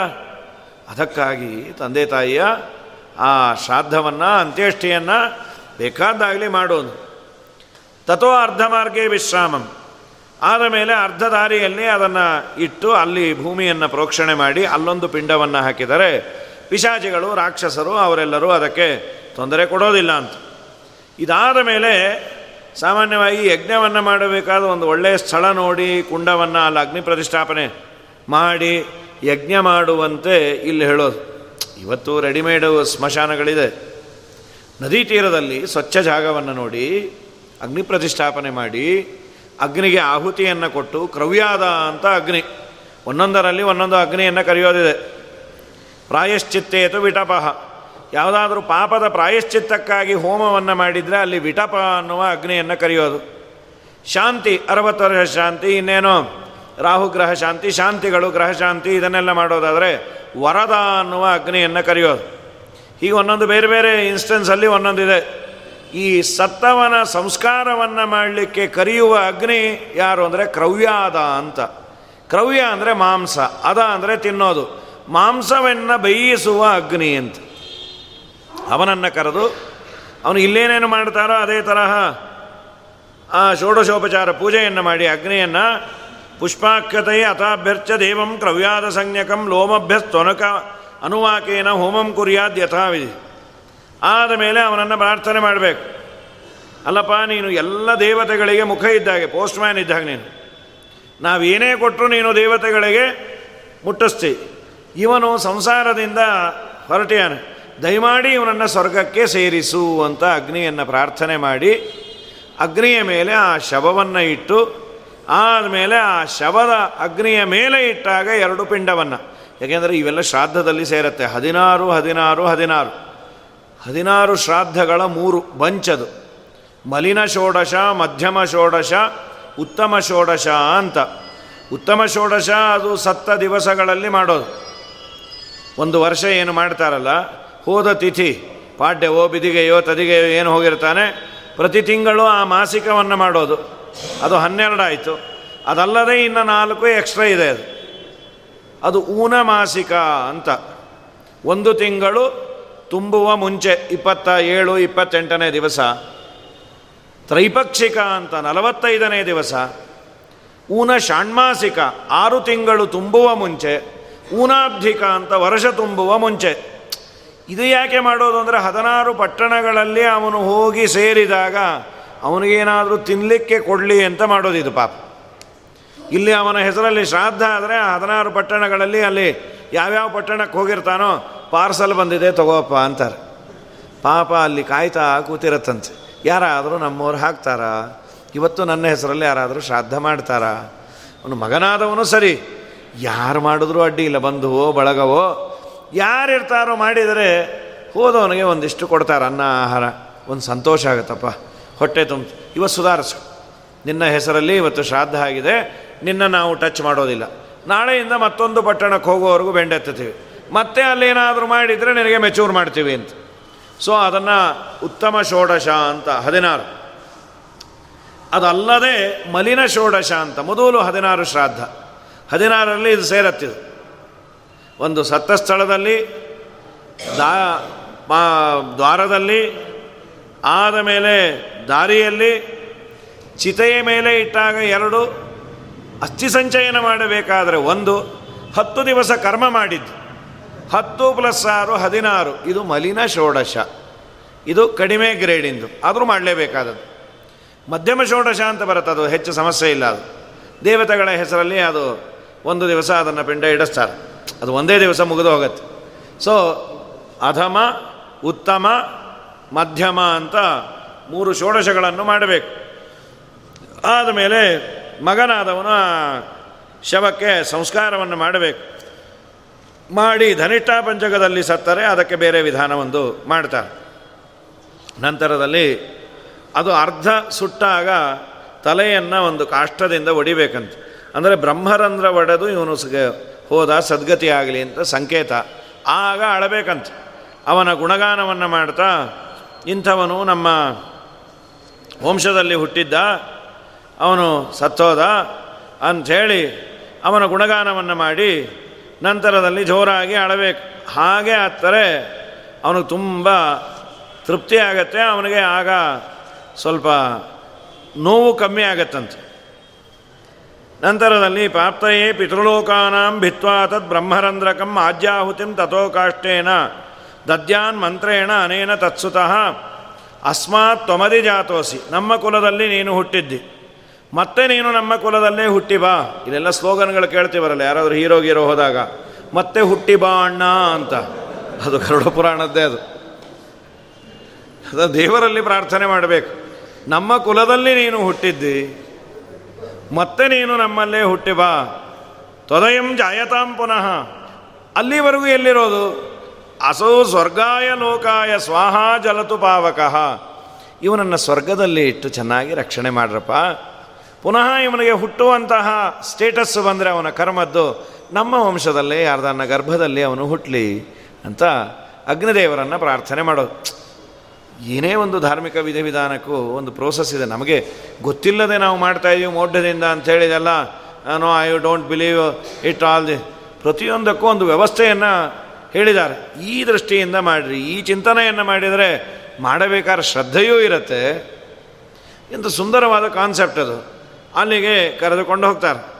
ರೋದಿತವ್ಯಂ ತಥೋಗಾಢಂ, ತೇನ ತಸ್ಯ ಸುಖಂ ಭವೇತ್. ಆಮೇಲೆ ದಾಹ ಆದಮೇಲೆ ಸ್ನಾನವನ್ನು ಮಾಡಿ, ಮತ್ತೆ ಮನೆಗೆ ಬಂದ ಮೇಲೆ ಸ್ನಾನವನ್ನು ಮಾಡಿ, ಅವತ್ತು ಗೋಗ್ರಾಸವನ್ನು ಇಡಬೇಕಂತೆ. ಗೋಗ್ರಾಸವನ್ನು ಇಟ್ಟು ಸಾಯಂಕಾಲ ಸೂರ್ಯಾಸ್ತ ಆದ ಕೂಡಲೇ ಸಣ್ಣ ಎರಡು ಮಡಿಕೆಯಲ್ಲಿ, ಒಂದರಲ್ಲಿ ಹಾಲು, ಒಂದರಲ್ಲಿ ನೀರು, ಎರಡನ್ನು ತೆಗೆದುಕೊಂಡು ಹೋಗಿ ಸ್ಮಶಾನದಲ್ಲಿ ಇಟ್ಟು ಬರಬೇಕು ಅಂತ. ಯಾಕೆ? ಏನಾದರ ಸಂಕೇತ ಏನು? ಇಡೀ ನಿನ್ನ ದೇಹವನ್ನೇ ನಾನು ಸುಟ್ಟುಬಿಟ್ಟೆ. ಸ್ವಲ್ಪ ದೇಹಕ್ಕೆ ಬೆಂಕಿ ತಗಲಿದ್ರೆ ಉರಿಯತ್ತೆ. ಸ್ಮಶಾನಾನಲ ದಗ್ಧೋಸಿ, ಪರಿತ್ಯಕ್ತೋಸಿ ಬಾಂಧವೈಹಿ. ಎರಡು ನಿನಗೆ ತೊಂದರೆ ಆಗಿದೆ. ಒಂದು ನಿನ್ನ ಇಡೀ ದೇಹ ಸುಟ್ಟೋಯ್ತು. ನಿನ್ನ ಬಂಧು ಬಳಗ ಎಲ್ಲ ದೂರ ಆಗಿಬಿಟ್ರು. ಪಾಪ, ನಿನ್ನ ದೇಹ ಎಷ್ಟು ಉರಿತಾ ಇದೋ, ದಯಮಾಡಿ ಕ್ಷಮಿಸ್ಬಿಡು. ಈ ನೀರಲ್ಲಿ ಸ್ನಾನವನ್ನು ಮಾಡು, ಈ ಹಾಲನ್ನು ಕುಡಿದು ಹೊಟ್ಟೆಯನ್ನು ತಂಪು ಮಾಡ್ಕೊ ಅಂತ ಪ್ರಾರ್ಥನೆ ಮಾಡೋದು. ಸ್ಮಶಾನದಲ್ಲಿ ಇಟ್ಟು ಬರಬೇಕು ಅಂತ ಅಲ್ಲಿವರೆಗೂ ಹೋಗ್ಲಿಕ್ಕಾಗೋದಿಲ್ಲ. ಕಡೆಗೆ ನಾಲ್ಕು ದಾರಿಗಳು ಸೇರುವ ಸರ್ಕಲಲ್ಲಿ ಇಡಿ ಅಂದರು. ಅದು ಇನ್ನೂ ಕಷ್ಟ. ಇವತ್ತೆಲ್ಲ ಏನು ಮಾಟ ಮಾಡಿಸ್ತೀರಾ ಅಂತ ಯಾರೋ ಅಟ್ಟಿಸ್ಕೊಂಬಂದ್ಬಿಡ್ತಾರೆ ಅಲ್ಲ, ನೋಡಿ, ಕರ್ಮಗಳನ್ನು ನಾವು ಬಿಡುವ ಹಂತಕ್ಕೆ ಎಷ್ಟು ಸುಲಭವಾಗಿ ಬಂದಿದ್ದೇವೆ ಅಂದರೆ, ಸಿಟಿ ಲೈಫ್ಗೆ ಸಣ್ಣ ಹಳ್ಳಿಗಳಲ್ಲಿ ಯಾರು ಕೇಳೋದು ಇಲ್ಲ, ಪಕ್ಕದಲ್ಲೇ ಇರತ್ತೆ, ಮಾಡಿ ಬರ್ಬೋದು ಕಡೆಗೆಲ್ಲೂ ಮನೆ ಮೇಲೆ ಇಟ್ಟು ಬರಬೇಕು. ದುಗ್ಧಂ ಚ ಮೃಣ್ಮಯೇ ಪಾತ್ರೆ ತೋಯಂ ದದ್ಯಾ ದಿನತ್ರಯಂ ಮೂರು ದಿನ ಇಡಬೇಕು ಅಂತಾರೆ. ಅಪಕ್ವ ಮೃಣ್ಮಯಂ ಪಾತ್ರಂ ಕ್ಷೀರ ನೀರ ಪ್ರಪೂರಿತಂ ಅಂಥೇಳಿ ಅಲ್ಲಿ ಇಟ್ಟು ಬರಬೇಕು. ನಂತರದಲ್ಲಿ ನಾಲ್ಕನೇ ದಿವಸ ಅಥವಾ ಮೂರು ಅಥವಾ ಎರಡನೇ ದಿವಸ ಅಸ್ಥಿ ಸಂಚಯನ. ಸಂಚಯನ ಅಂದರೆ ಸಂಗ್ರಹ ಮಾಡೋದು. ಎಲ್ಲ ಅಸ್ಥಿಗಳನ್ನು ಒಂದು ಗಡಿಗೆಯಲ್ಲಿ ಹಾಕಿಕೊಂಡು ಸಂಚಯನ ಮಾಡೋದು ಅದನ್ನು.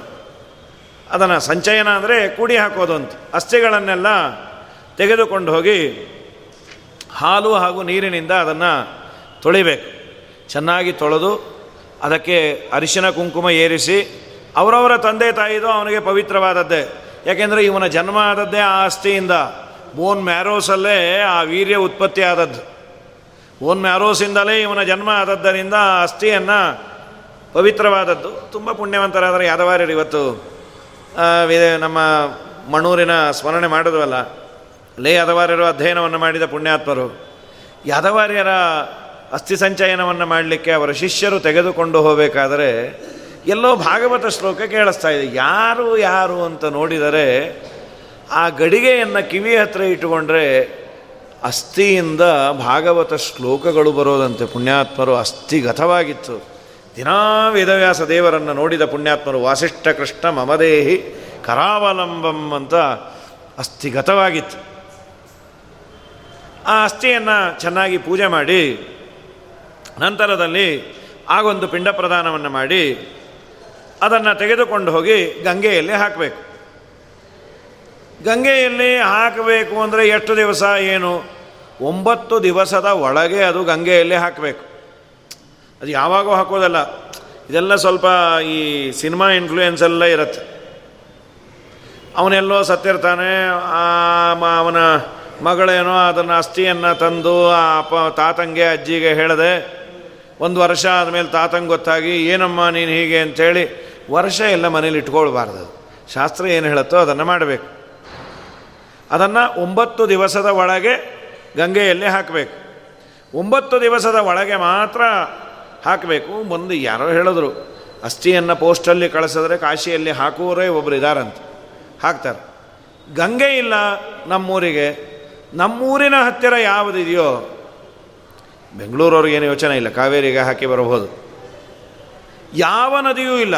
ಇವತ್ತಿನದು ಫ್ಲೈಟ್ ಇದೆ ಇನೋವಾ ಕಾರ್ ಇದೆ, ಇವತ್ತು ಇಟ್ ಈಸ್ ಪಾಸಿಬಲ್ ಅವನೆಲ್ಲೋ ಇರುವ ಊರಿನಿಂದ ಒಂದು ಸಾವಿರ ಕಿಲೋಮೀಟರ್ ದೂರದಲ್ಲಿ ಎಲ್ಲೂ ನದಿ ಇಲ್ಲ. ನಡೆದೇ ಹೋಗುವಂತಹ ಕಾಲ. ಆ ಸ್ಥಿತಿಯಲ್ಲಿ ಏನು ಮಾಡಬೇಕು? ಅಸ್ಥಿ ಸಂಚಯನವನ್ನು ಮಾಡಲೇಬೇಕು ಅಂತೇಳಿ ನದಿಗಳೇ ಇಲ್ಲ ಅಂತಾದರೆ ಆ ಒಂದು ಕ್ರಿಯೆ ಅವನಿಗೆ ಲೋಪ ಆಯ್ತಲ್ಲ ಅಂದರೆ ಹಳ್ಳ ತೋಡಿ ಅದರಲ್ಲಿ ಅಸ್ಥಿಗಳನ್ನು ಇಡಬೇಕು. ಹೌದು, ಗಂಗೆಗೆ ಹಾಕುವ ಉದ್ದೇಶ ಏನು ಅಂದರೆ, ಎಲ್ಲಿವರೆಗೂ ಗಂಗೆಯಲ್ಲಿ ಹೋದವನ ಅಸ್ಥಿ ಇರತ್ತೆ, ಅಷ್ಟು ಸಾವಿರ ವರ್ಷ ಅವನಿಗೆ ಸ್ವರ್ಗದಲ್ಲಿ ಅವನಿಗೆ ಪ್ರತಿ ಪ್ರತಿ ರೀಮೆಚೂರ್ ಆಗ್ತಾನೇ ಇರುತ್ತೆ. ಮತ್ತೆ ಮತ್ತೆ ಮತ್ತೆ ಅವನನ್ನು ಸುಖವಾಗಿ ಇಡ್ತಾರೆ. ಅನ್ನೋದಕ್ಕೆ ಗಂಗೆಯಲ್ಲಿ ಅಸ್ಥಿಯನ್ನು ಹಾಕೋ ಸಂಪ್ರದಾಯ ಗಂಗಾದಿ ತೀರ್ಥಗಳ ಒಂದು ಕಥೆಯನ್ನು ಹೇಳ್ತಾರೆ. ಸಣ್ಣ ಕಥೆ. ಒಬ್ಬ ವ್ಯಾಧ ಅರಣ್ಯದಲ್ಲಿ ಸತ್ತೋದ. ಒಂದು ಸಿಂಹ ಕೊಂದಾಕ್ಬಿಡ್ತು ಒಂದು ಕಾಗೆ ಏನೋ ಹದ್ದೋ ಅವನು ಮಾಂಸದ ತುಂಡನ್ನು ಕಚ್ಕೊಂಡು ಹೋಗ್ತಾ ಇತ್ತು. ಅದಕ್ಕೆ ಗೊತ್ತಿಲ್ಲ ಇವನು ಪುಣ್ಯ. ಆ ಮಾಂಸದ ತುಂಡಿಗೆ ಅವನೊಂದು ಮೂಳೆ ಹತ್ತಿತ್ತು. ಅದು ಗಂಗೆ ಮೇಲೆ ಹಾರ್ಕೊಂಡು ಹೋಗ್ಬೇಕಾದ್ರೆ ಅದು ತಾನಾಗೆ ಅಚಾನಕ್ಕಾಗಿ ಬಿದ್ದೋಯ್ತು. ತಕ್ಷಣ ಇವನಿಗೊಂದು ಒಳ್ಳೆ ದೇಹ ಬಂತು ಅಂಥೇಳಿ ಗಂಗೆ ಯೋಗ್ಯತೆ ತುಂಬ ದೊಡ್ಡದು. ಆ ಜಗನ್ನಾಥ ಪಂಡಿತ ಗಂಗಾಲಹರಿಯಲ್ಲಿ ಅಂತ. ಸಾಲು ಸಾಲು ಆನೆಗಳು ಕ್ಯೂ ಹಚ್ಚಿತ್ತಂತೆ. ಸ್ವರ್ಗಕ್ಕೆ. ಅವರಂದರು ನೀವೇನು ಕ್ಯೂ ಹಚ್ಚಿದ್ದೀರಲ್ಲ, ಏನು ಪುಣ್ಯ ಮಾಡಿದ್ರಿ, ಏನು ನೀವು ಅಂಥ ಪುಣ್ಯ, ನೀವೇನು ಸಹಸ್ರನಾಮ ಪಾರಾಯಣ ಇಲ್ಲ, ಪ್ರದಕ್ಷಿಣೆ ಇಲ್ಲ? ಏನದು, ಇದ್ದಕ್ಕಿದ್ದ ಹಾಗೆ? ಅದು ಸತ್ಯ ಅಷ್ಟೋ ವರ್ಷ ಆದಮೇಲೆ ನೀವು ಕ್ಯೂ ಹಚ್ಚಿರಲ್ಲ ಇದೇನಿದು? ಏನಿಲ್ಲ, ರಾಜನ ಹೆಂಡತಿ, ರಾಜನ ಅರಮನೆಯಲ್ಲಿರುವ ರಾಣಿಗೆ ಸಮೀಪದ ಕೆಲಸಗಾರರೆಲ್ಲ ಗಂಗೆಯಲ್ಲಿ ಸ್ನಾನ ಮಾಡಿದರು, ಗಂಗೆಯಲ್ಲಿ ಸ್ನಾನ ಮಾಡಿದಾಗ ಅದು ಅವನು ಜಗನ್ನಾಥ ಪಂಡಿತ ಹೇಳೋದು ಕಸ್ತೂರಿ ಮೃಗಗಳು. ಕಸ್ತೂರಿ ಮೃಗಗಳು ಕ್ಯೂ ಹಚ್ಚಿತ್ತಂತೆ.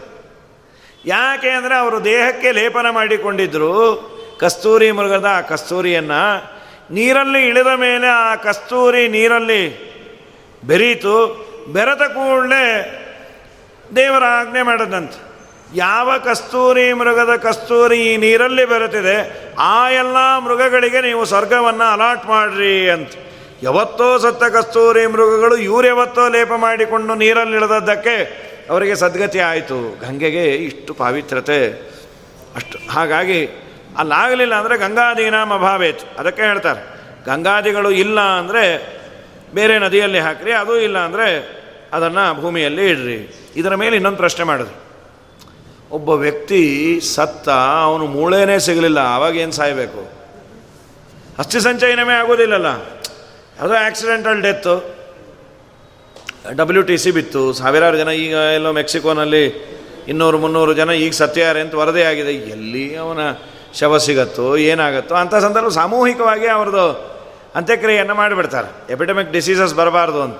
ಅವು ಯಾರ ಅಥವಾ ಏರೋಪ್ಲೇನ್ ಕ್ರ್ಯಾಶಲ್ಲಿ ಹೋದ, ಅಸ್ಥಿ ಸಿಗಲೇ ಇಲ್ಲಪ್ಪ. ಆಗೇನು ಮಾಡೋದು? ಅದಕ್ಕಂದ್ರು ಯಾವತ್ತು ಸತ್ತ ಅನ್ನುವ ಸುದ್ದಿ ಬರುತ್ತೆ. ಅವತ್ತೇ ಅವನು ಅವನು ಯಾವತ್ತಾದರೂ ಸತ್ತಿರಲಿ. ಹೋದ ಅನ್ನುವ ವಾರ್ತೆ ಬಂದ ದಿವಸದಿಂದ ಅವನು ಹೋದ ತಿಥಿಯನ್ನು ಮುಂದಿನ ವರ್ಷ ಮಾಡೋದು. ಒಂದು. ಒಂದು ದರ್ಭೆಯ ಬೊಂಬೆಯನ್ನು ಮಾಡಿ, ಆ ಬೊಂಬೆಗೆ ಸಂಸ್ಕಾರವನ್ನು ಮಾಡಿ, ಅದು ಅಗ್ನಿ ಸಂಸ್ಕಾರ ಆದಮೇಲೆ ಬೂದಿ ಆಗುತ್ತಲ್ಲ, ಆ ಬೂದಿಯನ್ನು ತೆಗೆದುಕೊಂಡು ಹೋಗಿ ಗಂಗೆಯಲ್ಲಿ ಬೆರೆಸಿದರೂ ಅವನಿಗೆ ಸದ್ಗತಿ ಆಗತ್ತೆ ಅಂಥೇಳಿ ಅದನ್ನೊಂದು ಹೇಳಿದ್ದಾರೆ. ಅಂದರೆ ಯಾವ್ಯಾವ ಆ್ಯಂಗಲಲ್ಲಿ ಏನೇನು ಆಗ್ಬೋದು ಎಲ್ಲವನ್ನ ಹೇಳಿ, ಸರ್ವಜ್ಞರಾದ ವೇದವ್ಯಾಸ ದೇವರು ಗೊತ್ತಿಲ್ಲದೆ ಏನು, ಹಾಗಾಗಿ ಈ ರೀತಿಯಾಗಿ ಮಾಡಿರಿ ಅಂತ.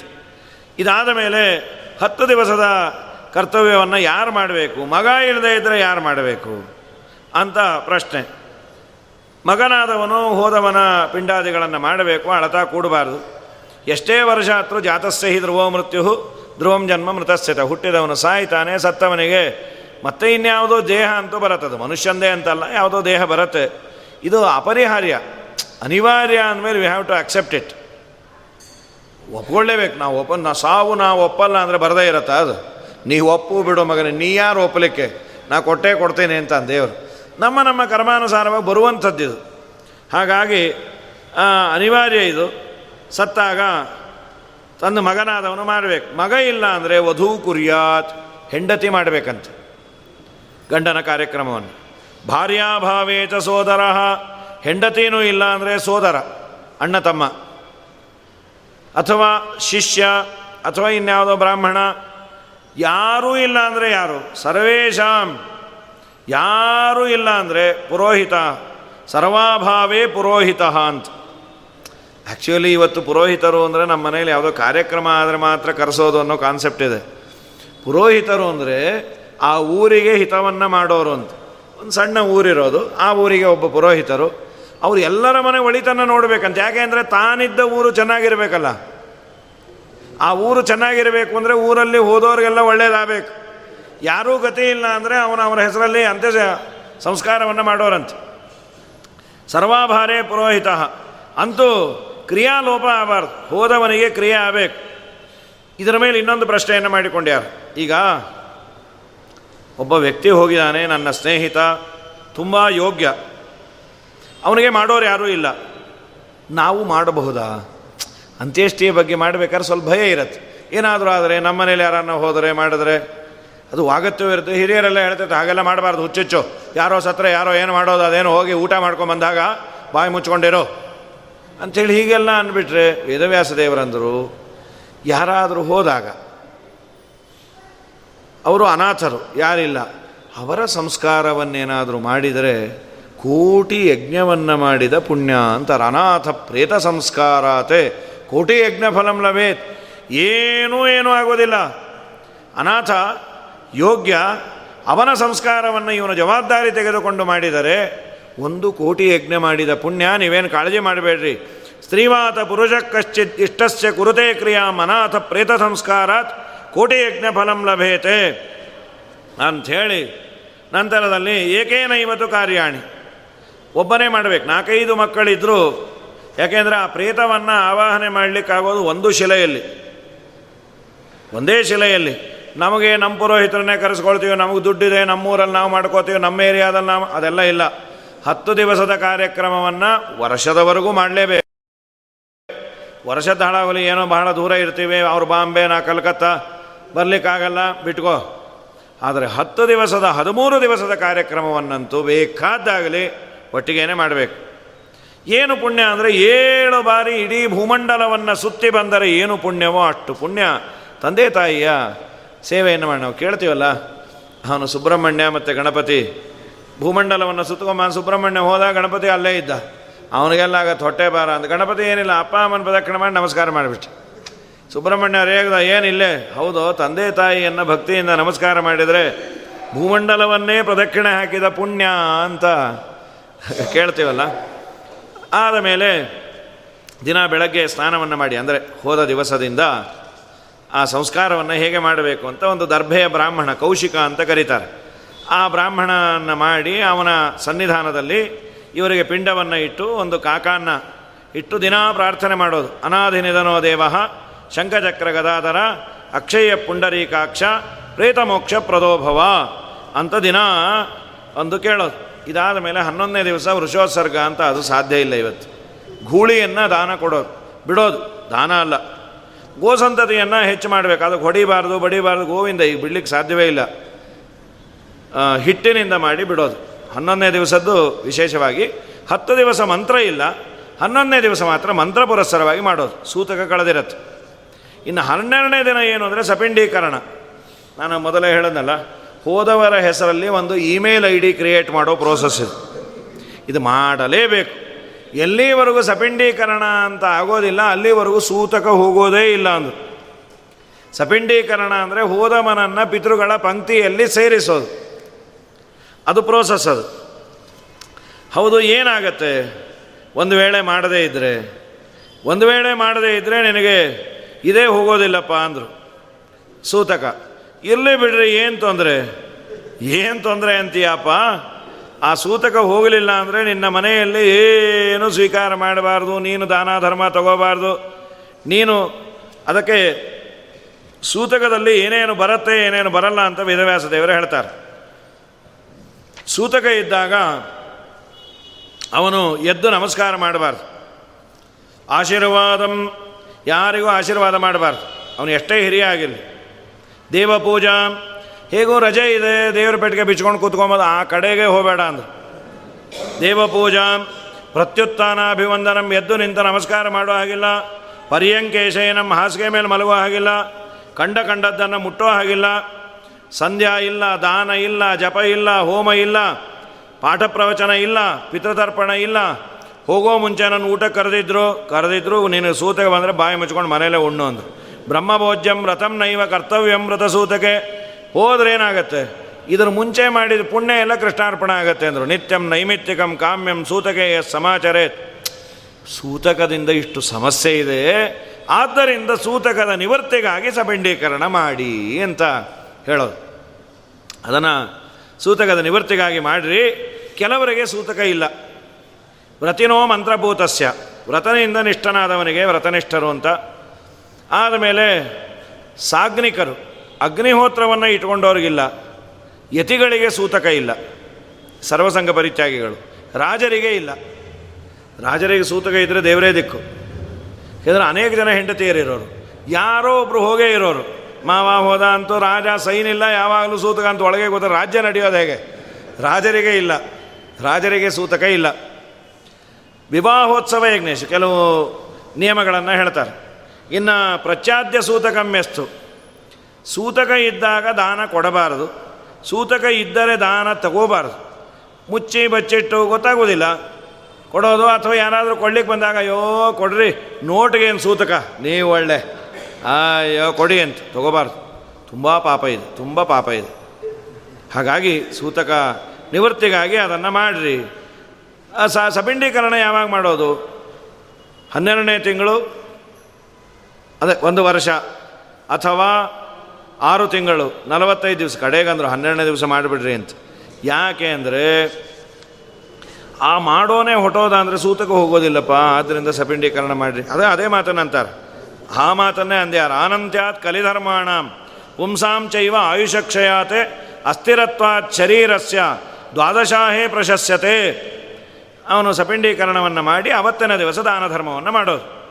ದಾನ ಧರ್ಮಗಳ ಬಗ್ಗೆ ಚೆನ್ನಾಗಿ ಹೇಳಿದ್ದಾರೆ ಏನೇನು ಕೊಡಬೇಕು, ಕೊಡೋದ್ರಿಂದ ಏನು, ಈಗ ಕೊಡೋದ್ರಿಂದ ಏನು ಪ್ರಯೋಜನ ಅನ್ನೋದು ನಮ್ಮ ತಲೆಯಲ್ಲಿರುತ್ತಲ್ಲ? ಅದಕ್ಕೆ ಇಲ್ಲಿ ಪಾದರಕ್ಷೆಯನ್ನು ದಾನ ಮಾಡಿದರೆ ಅಶ್ವಾರೂಢಾಶ್ಚತೆಯ ಅಂತ. ಮಹಾಭಾರತದಲ್ಲಿ ಒಂದು ಕಥೆಯನ್ನು ಹೇಳ್ತಾರೆ. ಇದಕ್ಕೆ, ಈ ದಾನ ಯಾವತ್ತಿಂದ ಶುರು ಆಯಿತು ಅಂತ. ಈ ಛತ್ರಿ ಚಪ್ಪಲಿ ದಾನ ಕೊಡಬೇಕು ಅಂತ. ಯಾಕೆ ಏನು ಅಂದಾಗ ಪರಶುರಾಮ ದೇವರ ತಂದೆ ಜಮದಗ್ನಿ ಋಷಿಗಳು ಬಾಣ ಬಿಡ್ತಾ ಇದ್ರಂತೆ. ಬಾಣ ಪ್ರಾಕ್ಟೀಸ್ ಅದನ್ನು ರೇಣುಕಾದೇವಿ ತರಬೇಕು. ಎಂಥ ಪಾತಿವ್ರತ್ಯರಿ. ಇಲ್ಲಿ ಬಿಟ್ಟರೆ ಅದು ಮಾರ್ಕೆಟಲ್ಲಿ ಬೀಳೋದು, ಅಲ್ಲಿಂದ ತಂತಂದು ಕೊಡೋರು. ಇದು ಇವತ್ತು ಊಹೆ ಮಾಡಲಿಕ್ಕಾಗಲ್ಲ. ಬಿಲ್ಲು, ಬಾಣ ಎರಡು ಮೂರದು ಕೈ ಕೊಡ್ತಾರೆ. ಬಾಯಿ ಮುಚ್ಕೊಂಡು ಕೂತಿರ್ರಿ. ಬಾಣ ಬಿಡೋದಂತೆ ಅಂತ. ಅವರು ಹೋಗಿ ಅದನ್ನು ತಂದು ಕೊಡೋದು. ಈ ಬಿಸಿಲುಗಾಲ, ಜ್ಯೇಷ್ಠ ಮಾಸ, ಗ್ರೀಷ್ಮ ಋತು ಅಂತ ಹೇಳಿದ್ದಾರೆ. ಬಿಸಿಲುಗಾಲ, ಆಕೆ ಬಾಣ ತರೋದು ಲೇಟ್ ಆಯಿತು. ಇವರು ಬಿಟ್ಟರು ಬಾಣ ಆ ಸ್ಥಳದಿಂದ ತರಬೇಕಾಗಿತ್ತು. ಯಾಕೆ ತಡ ಆಯಿತು? ಏನು ತಡ ಇಲ್ಲಲ್ಲ ತಂದಿದ್ದೀನಿ. ಇಲ್ಲ ಇಲ್ಲ. ದಿವಸದಕ್ಕಿನ್ನ ತಡ ಆಗಿದೆ. ಯಾಕೆ ಹೇಳು? ಸ್ವಾಮಿ, ಬಿಸಿಲು ನೆತ್ತಿ ಸುಡ್ತಾ ಇತ್ತು, ಕಾಲು ಸುಡ್ತಾ ಇತ್ತು. ಅಲ್ಲಲ್ಲೇ ಮರದ ಕೆಳಗೆ ಹೋಗಿ ನಿಂತು ತಂದೆ. ಹೌದಾ, ಬಿಸಿಲಿಂದ ಇಷ್ಟು ತೊಂದರೆ ಆಗಿದೆಯಾ ಅಂತ ಸೀದಾ ಬಾಣ ಸೂರ್ಯನ ಕಡೆ ತಿರುಗಿಸೋದು. ಅವನ್ನೇ ಬೀಳಿಸ್ಬಿಡ್ತೀನಿ ಅಂತ. ಒಬ್ಬ ಪಕ್ಕದಲ್ಲಿ ಆಚಾರ ಬಂದಂದರು. ಅಲ್ರಿ, ನಿಮಗೆ ಉಪದ್ರವ ಆಗಿದೆ ಅಂತ ಸೂರ್ಯನ್ನೇ ಬೀಳಿಸ್ತೀನಿ ಅಂದರೆ ಏನಾದರೂ ಅರ್ಥ ಇದೆಯಾ? ಜಗತ್ತಿಗೆ ಉಪಯೋಗ ಇದೆ ಸೂರ್ಯನಿಂದ. ಹಾಗೆಲ್ಲ ಮಾಡಬೇಡ್ರಿ. ಸೂರ್ಯ ಇಲ್ಲದೆ ಇದ್ರೆ ಗತಿ ಏನು? ಇಡೀ ಜೀವಜಾತ ಬದುಕಿರೋದೇ ಫೋಟೋಸಿಂಥಸಿಸ್ ಅಂತ ಹೇಳಿ. ಅದಾಗೋದು ಪತ್ರ ಹರಿತು ಅಂತ ನಮಗೆ ಆ ಪ್ಲ್ಯಾಂಟ್ಸ್ ಎಲ್ಲ ಕೊಡೋದು ಆಕ್ಸಿಜನ್ನು ನಾವು ಕಾರ್ಬನ್ ಡೈಆಕ್ಸೈಡ್ ಅದಕ್ಕೆ ಕೊಟ್ಟು ಪರಸ್ಪರಂ ಭಾವ ಎಂತಹ ಈ ಇದ್ದ ಮರ ಹೋಗಿ ಒದ್ದಾಡ್ ಸಾಯ್ತಾ ಉಸಿರಾಟಕ್ಕೆ ತೊಂದರೆ. ಈ ಮರ ಅಂತಂದರೆ ಈ ಮರದ ಬಾಗಿನದ ಮರವೇ ಈಗ. ಅದನ್ನೇ ಬೀಸ್ಕೋಬೇಕಷ್ಟೇ ಈಗ. ಹೀಗಾಗಿ ಬೀಳಿಸ್ಬೇಡ್ರಿ ಅಂದರು. ಅವೆಲ್ಲ ಇಲ್ಲ, ನಮಗೆ ಉಪದ್ರವ ಕೊಟ್ಟವನು ಬೀಳಿಸೋದೆ. ಆಮೇಲೆ ನಾ ಯಾರು ಗೊತ್ತಾಯ್ತಾ ಅಂದ. ಗೊತ್ತಾಯಿತು, ಸೂರ್ಯನೇ ನೀನು ಬ್ರಾಹ್ಮಣ ವೇಷದಲ್ಲಿ ಬಂದಿದ್ದ. ಬಾ ಬಾ ಬಾ ಬಾ. ನಾ ಯಾರು ಗೊತ್ತಾಗೂ ಹೊಡಿತೀರಾ ನೀವು? ಸರಿ, ನಿಮಗೇನು? ನಿಮ್ಮ ಹೆಂಡತಿಗೆ ತೊಂದರೆ ಆಗಬಾರ್ದು. ಅದಕ್ಕೇನು ಮಾಡಿದ್ರು? ತಕ್ಷಣ ಒಂದು ತಗೊಂಡೇ ಬಂದಿದ್ರು. ಒಂದು ಪಾದರಕ್ಷೆ, ಛತ್ರಿ. ಎರಡನ್ನು ಕೊಟ್ಟರು ನಿಮ್ಮ ಮನೆಯವ್ರಿಗೆ ಯೂಸ್ ಮಾಡು ಅಂತ ಹೇಳ್ರಿ. ಅವತ್ತಿನಿಂದ ಅವರಿಗೆ ತಲೆ ಸುಡ್ತಾ ಇರಲಿಲ್ಲ, ಕಾಲು ಸುಡ್ತಾ ಇರಲಿಲ್ಲ. ಹಿಡ್ಕೊಂಡು ಹೋಗಿ ಬಾಣ ಸಕಾಲಕ್ಕೆ ತಂದರು. ಆಗ ಸೂರ್ಯ ಕೇಳದಂತೆ ಯಾವುದೇ ಕೆಲಸ ಮಾಡಿದಾಗ ಇದನ್ನು ದಾನ ಮಾಡಿದರೆ ಅವರಿಗೆ ಯಮಧರ್ಮರಾಜನ ಮನೆ ತೊಂದರೆ ಆಗೋದು ಬೇಡ ಅನ್ರಿ. ಅವತ್ತಿನಿಂದ ಆ ದಾನ ಪ್ರಕ್ರಿಯೆ ಬಂತು. ಅದಕ್ಕೆ ವೈಶಾಖ ಮಾಸದಲ್ಲಿ ಅದನ್ನು ಕೊಡೋ ಪದ್ಧತಿ ಅದು. ಹೋದಾಗೆ ಕೊಡಬೇಕು ಅಂತಿಲ್ಲ. ಇದ್ದಾಗೂ ಕೊಡ್ಬೋದು. ಏನು ಸಣ್ಣ ದಾನ. ಇದೇನು ಸಮಸ್ಯೆ ಇಲ್ಲ. ಒಂದು ಸೂರ್ಯ ಬ್ರಾಂಡ್ ಛತ್ರಿ, ಒಂದು ಸಾಮಾನ್ಯದ ಚಪ್ಪಲಿ. ಕೊಟ್ರಿ ಏನು ತೊಂದರೆ ಇಲ್ಲ. ಹೀಗಾಗಿ ಹಾಗಾಗಿ ಇದನ್ನು ಕೊಡಬೇಕು ಅಂದರು. ಇನ್ನು ಕಮಂಡಲ ಪ್ರಧಾನೇನ, ಕಮಂಡಲವನ್ನು ಕೊಡೋದಿನ ಉದುಕುಂಬ ದಾನ. ತುಂಬ ನೀರಡಿಕೆ ಆಗತ್ತೆ ಅಂದ್ರಲ್ಲ, ಅಲ್ಲಿ ಎಷ್ಟು ಬಿಸಿಲಿದ್ರೂ ಇವನು ನೀರಡಿಕೆ ಆಗದಂತೆ. ಛತ್ರಿಯನ್ನು ಕೊಡೋದ್ರಿಂದ ತಲೆ ಮೇಲೆ ಅವನಿಗೆ ನೆರಳು ಬರುವಂತೆ. ನೀರನ್ನು ಬೇಕಾದಷ್ಟು ಕೊಡ್ತಾರೆ. ವಸ್ತ್ರದಾನದಿಂದ ಅವನು ಚಳಿ ಆಗದಂತೆ ನೋಡ್ಕೋತಾರೆ. ಇನ್ನು ಬೇರೆ ಬೇರೆ ಆ ಪವಿತ್ರದ ಉಂಗುರವನ್ನು ಕೊಡ್ತಾರೆ. ಯಮಧರ್ಮರಾಜನ ದೂತರು ಒಳ್ಳೆ ಕಥೆ ಹೇಳ್ಕೊಂಡು ಕರ್ಕೊಂಡು ಹೋಗ್ತಾರೆ. ಹೀಗೆ ಅದನ್ನೆಲ್ಲ ಕೊಡೋದ್ರಿಂದ ದಂಡೇನ ತಾಮ್ರಪಾತ್ರೇಣ. ಕ್ಷಾಮಾನ್ನೈರ್ ಭೋಜನೈರಪಿ ಅರ್ಥ ಯಜ್ಞೋಪವೀತೆಚ್ಚ ಇದನ್ನು ಕೊಡೋದ್ರಿಂದ ಯಮದೂತರು ಸುಖವಾಗಿ ಕರ್ಕೊಂಡು ಹೋಗ್ತಾರೆ. ಆದ್ದರಿಂದ ಸಪಿಂಡೀಕರಣದ ದಿವಸ ಅದನ್ನು ಕೊಟ್ಟು ವಿಶೇಷವಾಗಿ ಶಯ್ಯಾದಾನವನ್ನು ತುಂಬ ಪ್ರಶಂಸೆ ಮಾಡ್ಯಾರ. ಅದು ಮಂಚ ಸಮೇತ ಕೊಡಬೇಕು ಅಂತ ಹೇಳ್ತಾರೆ. ದೊಡ್ಡ ಮಂಚ, ಆ ಮಂಚನೂ ಒಳ್ಳೆಯ ಗಟ್ಟಿಮುಟ್ಟಿಯಾಗಿರಬೇಕು ಮತ್ತು ಇದರದು ಸಾರದಾರು ಅಂತಾರೆ. ಯಾವ ಸಾಧ್ಯವೋ ಅದನ್ನು ಅದನ್ನು ಕೊಟ್ಟು ಇನ್ನೂ ಇಲ್ಲೊಂದು ಹೇಳೋದೇನೆಂದರೆ ಮಂಚ ಹಾಕಿರುವ ಮನೆ ಸಮೇತ ಕೃಷ್ಣಾರ್ಪಣೆ ಹೇಳಬೇಕಂತ. ಅದಕ್ಕೆ ಸಾಮಾನ್ಯ ಈಗೆಲ್ಲ ಮಾಡೋದು ಅದನ್ನು ಮಠದಲ್ಲೇ. ಕೃಷ್ಣಾರ್ಪಣೆ ಹೇಳಿ ಬಂದುಬಿಡೋದು. ಬಿಡಿಸ್ಕೊಂಡ್ರೆ ಬಿಡಿಸ್ಕೊಳ್ರಿ ನಮ್ಮಪ್ಪಂದೇನು ಮಠ ಎಲ್ಲಾರ್ದು ಅದು. ಹೀಗೆ ಕೊಟ್ಟವರು ಇದಾರ್ರಿ. ಅಂದರೆ ಅವನ ಸಂತತಿ ಇವತ್ತು ನಮ್ಮ ಲೈಫ್ ಸ್ಟೈಲ್ ಬೇರೆ ಆಗಿಬಿಟ್ಟಿದೆ. ಆಗ ಏನಂದರೆ ಈ ದಾನ ಕೊಟ್ಟರು ಮನೆಯನ್ನು ಮಂಚದ ಸಮೇತ ಮನೆಯನ್ನು ಕೊಟ್ಟರು ಅವನೇನು ಮಾಡ್ತಾ ಇದ್ದ? ಒಳ್ಳೆ ಸದ್ಗೃಹಸ್ಥನಾಗಿ ಆ ಮನೆಯಿಂದ ಆಚೆ ಬರದೆ ಪಾಠ ಪ್ರವಚನ ಪಾಠ ಪ್ರವಚನ ಅಲ್ಲೇ ಇದ್ದು ನೂರಾರು ಜನ ವಿದ್ಯಾರ್ಥಿಗಳನ್ನು ತಯಾರು ಮಾಡ್ತಾ ಇದ್ದ. ಅವನು ಏನು ಬರುತ್ತೋ ಬಿಡತ್ತೋ ದೇವರು ಕೊಟ್ಟಿದ್ದಾರಲ್ಲಿ ತೃಪ್ತನಾಗಿ. ಈ ತರಹದ ಜೀವನವನ್ನು ನಡೆಸಿದ ಮಹಾನುಭಾವರೆಲ್ಲ ಇದಾರ ಇವತ್ತು ನಮ್ಗೆ ಆ ಕಲ್ಪನೆಯೇ ಇಲ್ಲದೆ ಇರೋದ್ರಿಂದ ಏನೋ ಹೇಳ್ತಾರೆ, ಇದು ಔಟ್ಡೇಟೆಡ್ಡು ಅನ್ಸತ್ತೆ. ಆಚೆ ಬಂದೇ ಇಲ್ಲ, ದೇಹಿ ಅಂತ ಯಾರನ್ನು ಬೇಡಿಲ್ಲ. ಸ್ವಯಂ ರಾಘವೇಂದ್ರ ಸ್ವಾಮಿಗಳ ಕಥೆಯಲ್ಲೇ ಕೇಳ್ತೀವಲ್ಲ? ಹೊರಗೆ ಬರಬೇಕಾದ್ರೆ ಅಂಗಾರಕ್ಕದೆ ಹಚ್ಕೊಳ್ಳದೆ ಬರೋರ, ಹಚ್ಕೊಂಡೇ ಬರೋರಂತ ಧಾರ್ಯತೆ ಭೋಕ್ತೃ ಚಿನ್ನಮ್ಮ ಅಂತ. ಏನು ಯಾಕೆ? ನಾನು ಒಂದು ವೇಳೆ ಅಂಗಾರಕ್ಕತೆ ಹಚ್ಚಿಕೊಳ್ಳದೆ ಬಂದರೆ ನೋಡೋರೆಲ್ಲ ಅಂದ್ಕೊಳ್ತಾರೆ ನಿಮಗೆ ಇವತ್ತೂ ಊಟ ಆಗಿಲ್ವಾ? ಸರಿ, ನಿನ್ನೇನು ಹಾಗೆ ಬಂದಿದ್ರಲ್ಲ, ನಿನ್ನೇನೂ ಇಲ್ವಾ?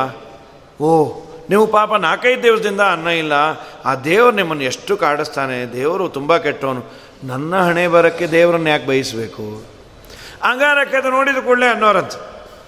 ಏನು ಪುಣ್ಯಾತ್ಮರು? ಇವರ ಹೆಂಡತಿ ಒಂಬತ್ತು ಗಂಟೆಗೆ ಅಡುಗೆ ಮಾಡಾಕ್ಬಿಡ್ತಾರೆ. ಒಂಬತ್ತು ದಿವಸ ಆಗಿರೋದು ಅನ್ನ ತಿಂದು ಪುಣ್ಯಾತ್ಮರು.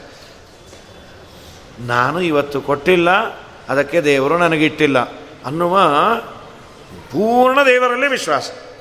ನಾನು ಇಟ್ಟಿದ್ರೆ ದೇವರು ಕೊಡ್ತಾ ಇದ್ದ ಈ ತರಹದ ಜೀವನ ನಡೆಸಿದ ಯಾರನ್ನೂ ದೇಹಿ ಅಂತ ಬೇಡೋದಿಲ್ಲ, ಬೇಡದರೆ ದೇವರನ್ನು. ಹಾಡಿದರೆ ಎನ್ನ ಒಡೆಯನ ಹಾಡುವೆ, ಬೇಡಿದರೆ ಎನ್ನ ಒಡೆಯನ ಬೇಡುವೆ. ಒಡೆಯಗೆ ಒಡಲನು ತೋರುವೆ, ಎನ್ನ ಬಡತನ ಭಿನ್ನ ಮಾಡುವೆ. ಒಡೆಯ ಶ್ರೀಪುರದರ ವಿಠ್ಠಲರಾಯನ ಅಡಿಗಳನ್ನು ಸಾರುವೆ, ಸಾರಿ ಭಜಿಸುವೆ. ಹಾಡಿದರೆ ಎನ್ನ ಒಡೆಯನ ಹಾಡುವೆ. ಬೇಡೋದಾದರೆ ದೇವರನ್ನೇ ಅಂತ. ದ್ರೋಣಾಚಾರ್ಯರು ಹಾಗೆ ಇದ್ದರು ಅಂತ. ನಿರ್ಣಯದಲ್ಲಿ ಮಹಾಭಾರತದಲ್ಲಿ ಎಲ್ಲ ಹೇಳ್ತಾರೆ. ಇಷ್ಟೆಲ್ಲ ಆದಮೇಲೆ ಶ್ರಾದ್ದವನ್ನು ಮಾಡಿದರೆ ತುಂಬ ಪುಣ್ಯ ಅಂತ ಒಂದು ಸಣ್ಣ ಕಥೆಯನ್ನು ಯಾವುದೇ ಶ್ರಾದ್ದ ಮಾಡಬೇಕಾದ್ರೆ ಈ ಎರಡು ಶ್ಲೋಕವನ್ನು ಹೇಳ್ತಾರೆ.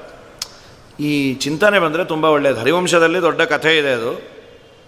ಅದನ್ನು ಗರುಡ ಪುರಾಣದಲ್ಲಿ ಶ್ರಾದ್ದ ಮಾಡಿಸ್ಬೇಕಾದ್ರೆ ಈ ಎರಡು ಶ್ಲೋಕವನ್ನು ಹೇಳ್ತಾರೆ. ಸಪ್ತವ್ಯಾದಾದ ಶಾರಣೇಶು ಮೃಗ ಕಾಲಂಜರೆ ಗಿರು. ಚಕ್ರವಾಕ ಶರದ್ವೀಪೆ ಹಂಸಾ ಸರಸಿಮಾನಸೆ. ತೇಬಿಜಾತ ಕುರುಕ್ಷೇತ್ರೇ ಬ್ರಾಹ್ಮಣ ವೇದಪಾರಗಾ ಪ್ರಸ್ತುತ ದೀರ್ಘಮಧ್ವಾನಂ. ಯೂಯಂ ಕಿಂ ಅವಸೀದತ ಅಂತ ಇದು ಶ್ಲೋಕ. ಏನಿದರ ಹಿನ್ನೆಲೆ ಅಂದರೆ ಚಿಕ್ಕದಾಗಿ ಹೇಳ್ತೇನೆ ಹೊತ್ತಾಗಿದೆ. ಭರದ್ವಾಜರ ಮಕ್ಕಳು ವಿಶ್ವಾಮಿತ್ರರ ಮನೆಯಲ್ಲಿದ್ದು ವಿಶ್ವಾಮಿತ್ರರ ಮಕ್ಕಳು ಅಂತ, ಪುನಃ ಅವರಾದರು ಅಂತ. ವಿಶ್ವಾಮಿತ್ರರ ಏಳು ಜನ ಮಕ್ಕಳು. ಅವರೆಲ್ಲ ಗೋವುಗಳನ್ನು ಮೇಯಿಸಲಿಕ್ಕೆ ಅಂತ ಬಂದ್ಯಾರು ಅಲ್ಲಿ ಹುಲ್ಲು ಬಿಟ್ಟರೆ ಬೇರೆ ಏನಿಲ್ಲ. ತುಂಬ ಹಸಿವಾಗಿದೆ, ಬಿಸಿಲು. ಅವ್ರಿಗೆ ಅನ್ನಿಸ್ತು, ನಾವು ಮನೆ ತಲುಪಲ್ಲ ಸತ್ತು ಹೋಗ್ತೀವಿ ತುಂಬ ದೂರ ಬಂದಿದ್ದೀವಿ. ಏನಾದರೂ ಆಹಾರ ಬೇಕೇ ಬೇಕು. ಏನಿಲ್ಲ ಅಲ್ಲಿ. ಏನು ಮಾಡೋದು? ಹೊಳಿಲಿಲ್ಲ. ಒಬ್ಬ ಅಂದ, ನಾನು ಹೇಳ್ತೀನಿ, ತಪ್ಪು ತಿಳಿಬೇಡಿ. ಹೇಳಪ್ಪ, ಹೊಟ್ಟೆಗೆ ಏನಾದರೂ ಸಿಗುವಂಥದ್ದು ಹೇಳು. ಒಂದು ಆಕಳನ್ನು ಕೊಂದು ತಿಂದುಬೇಡ ಛೇ ಛೇ ಛೇ, ಇದು ಗುರುದ್ರೋಹ. ವಿಶ್ವಾಸ ಮಾಡಿ ಕೊಟ್ಟು ಕಳಿಸ್ಯಾರೆ. ಮೊದಲನೇದು ಗುರುದ್ರೋಹ. ಅದರಲ್ಲೂ ಬ್ರಾಹ್ಮಣರಾಗಿ ಮಾಂಸ ಭಕ್ಷಣ, ಅದರಲ್ಲೂ ಗೋಮಾಂಸ ಭಕ್ಷಣ. ಸರ್ವಥಾ ಸಾಧ್ಯ ಇಲ್ಲ. ವಿಚಾರ ಮಾಡಿರಿ. ಒಂದು ವೇಳೆ ನಾವು ಅದನ್ನು ತಿನ್ನಲಿಲ್ಲ ಅಂದರೆ ಈಗ ಮನೆ ಸೇರೋದಿಲ್ಲ. ಅಷ್ಟೂ ಆಕಳುಗಳು ಸತ್ತು ಹೋಗತ್ತೆ. ನೀವೇ ಏನಾದರೂ ವಿಚಾರ ಮಾಡಿರಿ ಅಂದರು. ಅವ್ರಿಗೂ ಅದು ಸರಿ ಅನ್ನಿಸ್ತು. ಒಂದು ಗೋವನ್ನು ನಾವು ಬಲಿ ಕೊಡೋದ್ರಿಂದ ಇನ್ನೆಲ್ಲ ಗೋವು ಉಳಿಯತ್ತೆ ಅಂತ ಕೊಂದರು. ಇನ್ನೇನು ಉಣಬೇಕು ಅಷ್ಟರಲ್ಲಿ ಒಬ್ಬ ಅಂದ. ಹಾಗೆ ತಿನ್ನೋದು ಬೇಡ. ಪಿತೃವರ್ತಿ ಅಂತ ಅವನ ಹೆಸರು. ದಿನಾ ಶ್ರಾದ್ದವನ್ನು ಮಾಡೋಣ ಅವನು. ಇಲ್ಲ ಅದನ್ನು ಶ್ರಾದ್ದ ಮಾಡಿ ಪಿತೃದೇವತೆಗಳಿಗೆ ನಿವೇದನೆ ಮಾಡಬೇಡ. ನೈವೇದ್ಯ ಮಾಡಿ ಪಿತೃದೇವತೆಗಳ ಪ್ರಸಾದ ಅಂತ ತಿನ್ನುವ ಪಾಪದಲ್ಲೇ ರೇಷಿಯೋ ಸ್ವಲ್ಪ ಕಮ್ಮಿ ಆಗತ್ತೆ. ಪಾಪದ ಇಂಟೆನ್ಸಿಟಿ ಆದರೂ ಕಮ್ಮಿ ಆಗತ್ತೆ. ಹಾಗೆ ಮಾಡಿದ್ರು, ಮನೆಗೆ ಬಂದು ಹೇಳಿದ್ರು, ಸ್ವಾಮಿ ಒಂದು ಹುಲಿ ಬಂದಿತ್ತು. ಅದರಿಂದ ಬಚಾವ್ ಮಾಡ್ಲಿಕ್ಕೆ ಸದ್ಯ ನೀವು ಉಳಿದ್ರಲ್ಲ ಅಂದರು, ಆ ಗೋ, ಗೋಮಾಂಸ ಭಕ್ಷಣ ಹಾಗೂ ಗುರುದ್ರೋಹದಿಂದ ಅವರೆಲ್ಲರೂ ಬೇಗ ಸತ್ತೋದ್ರು. ಗೋಮಾಂಸ ಭಕ್ಷಣ ಮಾಡಿದ್ದರಿಂದ ಒಳ್ಳೆಯದಾಯಿತು ಅಂತ ಎಲ್ಲೂ ಹೇಳಿಲ್ಲ. ವ್ಯಾಧರಾಗಿ ಹುಟ್ಟಿದ್ರು. ಇಡೀ ಜನ್ಮ ಎಲ್ಲ ಪ್ರಾಣಿ ಹಿಂಸೆಯನ್ನು ಮಾಡ್ತಾಯಿದ್ರು ತಂದೆ ತಾಯಿ ಬದುಕಿರೋವ್ರಿಗೂ ಮಾಡಿ, ತಂದೆ ತಾಯಿ ಹೋದ ಮೇಲೆ ಅವ್ರಿಗೆ ಹಿಂದಿನ ಜನ್ಮ ನೆನಪಾಯಿತು. ಯಾವ ಪ್ರಾಣಿಯನ್ನು ಹಿಂಸೆ ಮಾಡಲಿಲ್ಲ. ಅದಾದ ಮೇಲೆ ಮೃಗಗಳಾದರು, ಜಿಂಕೆಗಳಾಗಿ ಹುಟ್ಟಿದರು. ಆ ಜನ್ಮದಲ್ಲೂ ಅವರು ಯಾವ ಬೇರೆ ಜಿಂಕೆ ಸಹವಾಸ ಮಾಡಲಿಲ್ಲ. ಆಮೇಲೆ ಚಕ್ರವಾಕ ಪಕ್ಷಿಗಳಾದರು, ಅದಾದ ಮೇಲೆ ಹಂಸ ಪಕ್ಷಿಗಳಾದರು ಮಾನಸ ಸರೋವರದಲ್ಲಿ. ಆಗೇನಾಯಿತು ಹಂಸ ಪಕ್ಷಿಗಳಾದಾಗ ಒಂದು ರಾಜನ ಬೆಟಾಲಿಯನ್ನು ಅಲ್ಲಿ ಸ್ನಾನ ಮಾಡಲಿಕ್ಕೆ ಬಂದಿದೆ, ವಿಹಾರ ಮಾಡಲಿಕ್ಕೆ. ಒಂದು ಪಕ್ಷಿ ಅಂದ್ಕೊಳ್ತು ನಾನು ರಾಜ ಆದರೆ ಎಷ್ಟು ಚೆನ್ನಾಗಿರುತ್ತೆ, ಹೀಗೆಲ್ಲ ಇರ್ಬೋದಾಗಿತ್ತು ಅಂತ. ಇನ್ನೊಂದು ಅನ್ಕೊಳ್ತು, ನಾನು ರಾಜನ ಸ್ನೇಹಿತ ಅಂತ. ಇನ್ನೊಂದು ಮಂತ್ರಿ ಅಂತ. ಮೂರು ಪಕ್ಷಿ ಮಾತ್ರ ಮನಸ್ಸು ಡೈವರ್ಟ್ ಆಗಿ ಬೇಡ್ಕೊಳ್ತು. ಇನ್ನು ನಾಲ್ಕು ಗಂಭೀರವಾಗಿ ಇದ್ದು, ರಾಜ ಎಲ್ಲ ಹೋದ ಮೇಲೆ ಈ ನಾಲ್ಕು ಪಕ್ಷಿ ಅದನ್ನು ಬೈದು ನೀವು ಎಂಥ ಕೆಲಸ ಮಾಡಿದ್ರಿ? ಮನುಷ್ಯರಾಗಿ ಹುಟ್ಟಿ ಅವನು ರಾಜ, ಅವನು ಮಂತ್ರಿ, ಇನ್ನೊಬ್ಬ ಏನೋ ಆದ ಅಂದರೆ ಮನುಷ್ಯರಾದಾಗ ನಮಗೆ ಹಿಂದಿನ ಜನ್ಮದ ನೆನಪಿಲ್ಲ. ಏನಿದೆ ನಮಗೆ? ಹಿಂದೇನಾಗಿದ್ವಿ ಯಾವುದು ಗೊತ್ತಿಲ್ಲ. ಹಿಂದೇನೋ ಮುಂದೇನೋ ಇಲ್ಲ ನಮಗೆ. ಆಗ ನೂರಾರು ಪಾಪ ಪುಣ್ಯಗಳನ್ನು ಮಾಡಿ ಮತ್ತೆ ಆ ಟ್ರ್ಯಾಕಿಗೆ ಬೀಳ್ತೀರಿ. ಎಂಥ ಕೆಲಸ ಮಾಡಿದ್ರು? ಅಯ್ಯೋ, ತಪ್ಪಾಯಿತು. ದಯಮಾಡಿ ನಮ್ಮನ್ನು ಉದ್ಧಾರ ಮಾಡಬೇಕು. ಆಯಿತು. ನೀವು ಯಾವ ಊರಿನಲ್ಲಿ ಹುಟ್ಟುತ್ತೀರೋ ಅದೇ ಊರಿಗೆ ಸಮೀಪದಲ್ಲಿ ನಾವು ಹುಟ್ಟುತ್ತೀವಿ ಅಂಥೇಳಿ ಇವರು ಕುರುಕ್ಷೇತ್ರದಲ್ಲಿ ಒಬ್ಬ ಬ್ರಾಹ್ಮಣನ ಮನೆಯಲ್ಲಿ ನಾಲ್ಕು ಜನ ಹುಟ್ಟಿದರು. ಅವನೊಬ್ಬ ಬ್ರಹ್ಮದತ್ತ ಅಂತ ರಾಜ, ಇನ್ನೊಬ್ಬ ಕಂಡರೀಕ ಇನ್ನೊಬ್ಬ ಪಾಂಚಿಕ ಅಂತ ಒಬ್ಬ ಮಂತ್ರಿ, ಇನ್ನೊಬ್ಬ ಸ್ನೇಹಿತ. ಇವರು ಬಂದು ಅವರಿಗೆ ನಾವು ಹಿಂದಿನ ಜನ್ಮದಲ್ಲಿ ಸ್ನೇಹಿತರು ಅಂತ ತಿಳಿಸಿದ್ರೆ ನಂಬಬೇಕಲ್ಲ? ಹೇಳ್ಬಿಡ್ಬೋದಾಗಿತ್ತಲ್ಲ? ಯಾರು ನಂಬ್ತಾರ್ರಿ? ಹಿಂದಿನ ಜನ್ಮದಲ್ಲಿ ನಾನು ನಿಮಗೆ ಸಾಲ ಕೊಟ್ಟಿದ್ದಲ್ಲ ನೀವು ತೀರಿಸ್ಲೇ ಇಲ್ಲ, ಈಗ ಕೊಡ್ತೀರಾ ಅಂದರೆ, ಅದ್ರ ಹಿಂದಿನ ಜನ್ಮದಲ್ಲಿ ನೀವು ನಮಗೆ ಟೋಪಿ ಹಾಕಿದ್ರಲ್ಲ, ಅದಕ್ಕೆ ಸರಿ ಹೋಯ್ತು ಅಂತಾರೆ. ಸೊ ಇದು ಬಗೆಹರಿಯುವಂತಹ ಅಲ್ಲ ಅದು. ಹಾಗಾಗಿ ಅದಕ್ಕೊಂದು ಕಾಲ ಕೂಡಿ ಬರಬೇಕು. ಕಾಲ ಬರಬೇಕು ಅಂಥೇಳಿ ಕಾಯ್ತಾ ಇದ್ದರು ಒಂದು ದಿವಸ ಏನಾಯಿತು? ರಾಜ, ರಾಜನ ಹೆಂಡತಿ ವಿಹಾರಕ್ಕೆ ಅಂತ ಬಂದಿದ್ದರು ಏಕಾಂತದಲ್ಲಿ ಕೂತಿಯಾರೆ ಏನೋ ರಾಜ ನಕ್ಕದ? ಹೆಂಡತಿ ಕೇಳಲ್ಲ ಯಾಕೆ ನಕ್ಕದ್ರಿ? ನಗು ಬಂತು ಅದಕ್ಕೆ ಅಂದ. ಇಲ್ಲಿ ನಗೋ ಅಂಥದ್ದು ಏನಿದೆ? ಏನೋ ಬಂತು ಬಿಡು. ಇಲ್ಲ ಇಲ್ಲ, ನೀವು ನಕ್ಕಿದ್ದು ಯಾಕೆ ಹೇಳಬೇಕು? ನಿನಗೇನು ಅನ್ನಿಸ್ತು? ನೀವು ನನ್ನೇ ನೋಡಿ ನಗ್ತಾ ಇದ್ದೀರಿ. ನಿನ್ನ ನೋಡಿ ನಗೋದೇನೆ ನೀ ಈ ಥರ ಹುಚ್ಚುಚ್ಚಾಗಾಡ ನನ್ನ ನೋಡೇ ನಗ್ತಾರೆ ಇಂಥವಳನ್ನು ಕಟ್ಕೊಂಡಿಯಾನೆ ಅಂಥೇಳಿ. ಸುಮ್ಮನೆ ಇರುವಂತ ಇಲ್ಲ, ನೀವು ಹೇಳಲೇಬೇಕು. ಎರಡು ಇರುವೆ ಹೊರಟಿತ್ತು, ಗಂಡ, ಹೆಂಡತಿ. ಗಂಡಿರುವೆಯನ್ನು ಹೆಣ್ಣಿರುವೆ ದಬಾಯಿಸ್ತಾ ಇತ್ತು. ಹೆಣ್ಣಿರುವೆ ಹತ್ರ ಗಂಡಿರುವೆ ಕೈ ಮುಕ್ಕೊಂಡು ಬೇಡ್ಕೋತಾ ಇತ್ತು. ಇನ್ನೊಂದು ಸಲ ತಪ್ಪು ಮಾಡಲ್ಲ, ಕ್ಷಮಿಸು ಅಂತ. ಅದನ್ನು ನೋಡಿ ನಗು ಬಂತು, ಇರುವೆದು ಇದೇ ಹಣೆ ಬರಹವ ಅಂತ. ನೀವು ಇರುವೆ ಕಥೆಯಲ್ಲೂ ನನ್ನನ್ನೇ ಇನ್ಸಲ್ಟ್ ಮಾಡ್ತಾ ಇದ್ದೀರಿ ಅಂತಂದವಳು ಅಲ್ಲ ರೀ, ಇರುವೆ ಭಾಷೆ ನಿಮಗೇನು ಗೊತ್ತಾ ಮಾಡ್ತಾನೆ. ಇದ್ದದ್ದನ್ನು ಹೇಳ್ದ ಕೇಳಲಿಲ್ಲ. ಚೆನ್ನಾಗಿ ಅವನು ತುಂಬ ಬೇಜಾರಾಗಿ ಅರಣ್ಯಕ್ಕೆ ಬಂದು ಒಂದು ವಾರ ತಪಸ್ಸು ಮಾಡ್ದ, ದೇವರ ದರ್ಶನ ಕೊಟ್ಟು, ನಿಂಗೆ ಒಳ್ಳೇದಾಗೋ ಕಾಲ ಬಂದಿದೆ, ಹೋಗು ಅಂದರು. ನೆಮ್ಮದಿ ಸಿಕ್ತು. ರಾಜ ಊರಿಗೆ ಪ್ರವೇಶ ಮಾಡಿ ಇದ್ದಕ್ಕಿದ್ದಾಗೆ ಅಪ್ಸ್ಕೊಂಡಾಗಿದ್ದ ಬರ್ತಾ ಇದ್ದಾನೆ ಅಂತ ಸಂತೋಷ ಪೂರ್ಣಕುಂಭ ಸ್ವಾಗತ, ತಾಳ, ಮೇಳ. ಅಷ್ಟೊತ್ತಿಗೆ ಈ ನಾಲ್ಕು ಜನ ಒಂದು ಶ್ಲೋಕವನ್ನು ಬರೆದು ಅಪ್ಪ ಅಮ್ಮನ ಕೈಲಿ ಕೊಟ್ಟರು ನಾವು ಹೊರಟಿದ್ದೀವಿ, ವೈರಾಗ್ಯ ಬಂತು. ಅಲ್ಲೋ, ನಿಮ್ಮನ್ನು ಹಡ್ಕೊಂಡಿದ್ದೇ ಇಳಿ ವಯಸ್ಸಲ್ಲಿ ಸಾಕ್ತೀರಿ ಅಂತ. ನೀವು ನೋಡಿದ್ರೆ ವೈರಾಗ್ಯ ಅಂತ ಹೊಂಟ್ರಲ್ಲ. ನಿಮಗೇನು ಸಂಪತ್ತು ಬೇಕಲ್ಲ? ಎರಡು ಶ್ಲೋಕ ಓದ್ರಿ, ಅರ್ಧ ರಾಜ್ಯ ಕೊಡ್ತಾರೆ ಅಂತ ಏನು ಅಷ್ಟು ಭಯಂಕರವಾದ ಶ್ಲೋಕನ ಅಂದರು. ಓದ್ ನೋಡ್ರಿ, ಗೊತ್ತಾಗತ್ತೆ ಅಂತ. ರಾಜ, ಮಂತ್ರಿ, ಸ್ನೇಹಿತ ಮೂರೂ ಜನ ಒಟ್ಟಿಗೆ ಇದ್ದಾಗ ಓದ್ಬಿಟ್ರು. ಮೂರೂ ಜನ ಬಿದ್ದೋದ್ರು. ಜನ ಎಲ್ಲ ಅಂದರು. ಬರದೇ ಬರದೆ ರಾಜ ಬಂದರೆ ಅವನು ಚರ್ಮ ಶ್ಲೋಕ ಓದಿರಿ, ಅವನು ಹೇಳಲಿಲ್ಲ ನಿಮ್ಮ ಬೃಂದಾವನ ಅಂತ. ಅವರಂದರು ನಮ್ಮ ಮಕ್ಕಳು ಕೊಡೋ ಇಂಥ ದೊಡ್ಡ ಭಾಗ್ಯ ಕೊಡ್ತಾರೆ ಅಂತ ನಂಗೆ ಗೊತ್ತಿರಲಿಲ್ಲಪ್ಪ. ಏನೋ ಅರ್ಥ ಗೊತ್ತಿಲ್ಲದೆ ಓದ್ವಿ, ಓದಿದ್ವಿ. ರಾಜ ಎದ್ದ. ಎಲ್ಲವರು? ಸ್ವಾಮಿ ಇಲ್ಲೇ ಇದ್ದಾರೆ. ಇದನ್ನು ಯಾರು ಬರ್ಕೊಟ್ಟಿದ್ದು? ನಮ್ಮ ಮಕ್ಕಳು. ಎಲ್ಲ ಹೊರಟಿಯಾರು ಇಲ್ಲೇ ಉತ್ತರ ದಿಕ್ಕಿನ ಕಡೆಗೆ? ಹಬ್ಬ ತಗೊಳ್ರಿ ನಿಮಗೊಂದಿಷ್ಟು ರಾಜ್ಯ ಮಗನಿಗೆ ರಾಜ್ಯ ಒಪ್ಪಿಸಿ ಇವರನ್ನು ತಂದೆ ತಾಯಿ ಅಂತ ನೋಡ್ಕೊ ಅಂತ ಹೇಳಿ ರಾಜ ಹೊರಟ್ಬಿಟ್ರು. ಅದರಲ್ಲಿ ಬರದದ್ದೇನು ಅಂದರೆ, ಸಪ್ತವ್ಯಾದ ದಶಾರಣೇಶು, ನಾವೆಲ್ಲ ವ್ಯಾಧರಾದ್ವಿ, ಮೃಗಗಳಾದ್ವಿ, ಚಕ್ರವಾಕ ಪಕ್ಷಿಗಳಾದ್ವಿ, ಹಂಸ, ಸರಸಿ, ಮಾನಸೆ, ತೇಬಿಜಾತ, ಕುರುಕ್ಷೇತ್ರ, ಅವರು ಕುರುಕ್ಷೇತ್ರದಲ್ಲಿ ಹುಟ್ಟಿ ಒಳ್ಳೆ ವೇದಾಧ್ಯಯನವನ್ನು ಮಾಡಿ ಉದ್ಧಾರ ಆದರೂ ನೀವು ಮಾತ್ರ ಉಳ್ಕೊಂಬಿಟ್ರಿ ಯಾಕೆ ಅಂದ ಕೂಡಲೇ ಹಿಂದಿಂದಷ್ಟು ನೆನಪು ಬಂತು ರಾಜ ಮಂತ್ರಿ ಅವರೆಲ್ಲ ಹೊರಡಬೇಕು ಅಷ್ಟೊತ್ತಿಗೆ. ರಾಜನ ಹೆಂಡತಿ ಬಂದಳು ರಾಜ ರಾಜ ನಿಂತ್ಕೊಂಡು ನಿಂತ್ಕೊಂಡು ಅವನಿಗೆ ಭಯ, ಮತ್ತೆ ನಕ್ಕದಿ ಅಂತ ತಲೆ ಹರಟೆ ಮಾಡಿ ಏನು ಮಾಡಬೇಕು? ಏನಮ್ಮ? ರಾಜ, ನಾನು ಯಾರು ಗೊತ್ತಾ? ನನ್ನ ಹೆಂಡತಿ. ಅಷ್ಟೇ ಅಲ್ಲ, ನೀವೆಲ್ಲ ಸೇರಿ ಒಂದು ಗೋವನ್ನು ಸಂಹಾರ ಮಾಡಿದ್ರಿ ನೆನಪಿದೆಯಾ? ಅದಕ್ಕೆ ಇದು ಅನುಭವಿಸ್ತಾ ಇದ್ದೀವಮ್ಮ ಆ ಗೋವೇ ನಾನು ಒಂದು. ಅಲ್ಲಮ್ಮ, ನಿನ್ನನ್ನು ಹೊಡೆದು, ಕೊಂದು, ತಿಂದರು. ನೀನು ನಮಗೇನು ಮಾಡಿಲ್ಲಲ್ಲ? ನಿನಗೆ ಉದ್ಧಾರ ಮಾಡಲಿಕ್ಕೆ ನಿನಗೆ ವೈರಾಗ್ಯ. ಆ, ನೀನು ಆಡಿದ್ದು ನಿಜ. ಇರುವೆ ಆಡಿದ ಮಾತು ನಿಜ. ಇರುವೆ ಮಾತು ಕೇಳಿದ್ರೆ ನಗು ಬರುವಂತೆ ಇತ್ತು, ನನಗೂ ಗೊತ್ತು. ನಿನಗೆ ವೈರಾಗ್ಯ ಬರಲಿ ಅಂತಾನೆ ಹೀಗೆ ಮಾಡಿದೆ. ನನಗ್ಯಾಕೆ ವೈರಾಗ್ಯ ತರಿಸ್ದಿ? ನೀವೆಲ್ಲರೂ ಅದನ್ನು ಪಿತೃದೇವತೆಗಳಿಗೆ ನೈವೇದ್ಯ ಮಾಡಿ ಪಿತೃಶೇಷ ಅಂತ ತಿಂದ್ರಲ್ಲ ನನ್ನ ತಲೆ ಮೇಲೆ ಜವಾಬ್ದಾರಿ ಬಂತು, ನಿಮ್ಮನ್ನು ಉದ್ಧಾರ ಮಾಡಬೇಕು ಅಂತ ಅದಕ್ಕೆ ಬಂದೆ ಅಂತ ಕನ್ಕ್ಲೂಷನ್ ಏನು ಅಂದರೆ, ತಮ್ಮ ಹೊಟ್ಟೆಗಾಗಿ ಇಂಥ ಪಾಪ ಮಾಡಿದವರು ಶ್ರಾದ್ದದ ಶೇಷಾಂತ ಉಂಡದ್ದಕ್ಕೆ ಉದ್ಧಾರ ಆದರು. ಇನ್ನು ಭಕ್ತಿಯಿಂದ ಮಗನಾದವನು ಅಪ್ಪ ಅಮ್ಮನ ಸಲುವಾಗಿ ಹೋದ ಮೇಲೆ ಶ್ರಾದ್ದ ಮಾಡಿದರೆ ಉದ್ಧಾರ ಆಗದೇ ಇರ್ತಾನ ಅಂತ ವೇದವ್ಯಾಸ ದೇವರು ಹೇಳಿ ಕಡೆಯಲ್ಲಿ ಮುಂದೆ ಯಮಧರ್ಮರಾಜನ ನಗರ ನಿರೂಪಣೆ ಮಾಡ್ಯಾರ. ಪೂರ್ವ, ಪಶ್ಚಿಮ, ಉತ್ತರ ಭಾಗದಲ್ಲಿ ಕೇಳ್ತಾ ಇದ್ದು ಏನು ವೈಭವನೋ? ಒಂದರಲ್ಲಿ ಪಲ್ಲಕ್ಕಿ, ಇನ್ನೊಂದರಲ್ಲಿ ಆನೆ, ಇನ್ನೊಂದರಲ್ಲಿ ರಥ. ಬಂದು ಕೂಡಲೇ ಯಮಧರ್ಮರಾಜ ಅವ್ರನ್ನ ಕರ್ಕೊಂಡು ಅವ್ರಿಗೇನಾದರೂ ತಿನ್ಲಿಕ್ಕೆ ಉಣ್ಲಿಕ್ಕೆ ಕೊಟ್ಟು ಸಿಂಹಾಸನ ಹಾಕಿ, ಅದ್ರ ವೈಭವ ಕೇಳಿದ್ರೆ ಹೀಗೆ ಹೊರಟು ಬರೋಣ ನೋಡಿ ಚೆನ್ನಾಗಿದೆ ಅದು. ದಕ್ಷಿಣದ ಮಾರ್ಗ ಮಾತ್ರ ಇಷ್ಟೆಲ್ಲ ಬೆಂಡೆತ್ತೋದು. ಯಮಧರ್ಮರಾಜನ ಮಾರ್ಗ ಅಷ್ಟು ಚೆನ್ನಾಗಿದೆ ಅದು. ಪುಣ್ಯವಂತರು ಹೋಗುವಂತಹ ಮಾರ್ಗ ಅದು.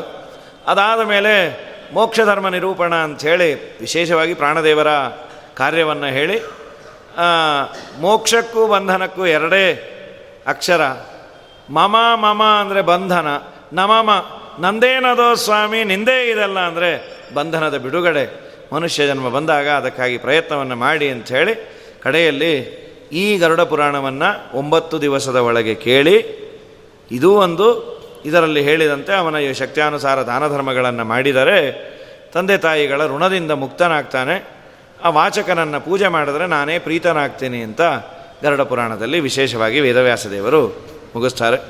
ನಾಳೆಯಿಂದ ಶ್ರೀನಿವಾಸ ಕಲ್ಯಾಣ ಶುರು ಆಗುತ್ತೆ. ಒಂದು ಶ್ಲೋಕ ಹೇಳಿ ಮುಗಿಸ್ಬಿಡ್ತೀನಿ. ಕಲ್ಯಾಣಾದ್ಭುತ ಗಾತ್ರಾಯ ಕಾಮಿತಾರ್ಥ ಪ್ರದಾಯನೆ ಶ್ರೀಮದ್ ವೆಂಕಟನಾಥಾಯ ಶ್ರೀನಿವಾಸಾಯ ತೇನಮ ಗರುಡ ಪುರಾಣದಲ್ಲಿ ಒಂದು ಕಲ್ಯಾಣ ಹೇಳಬೇಕು ಅಂತ.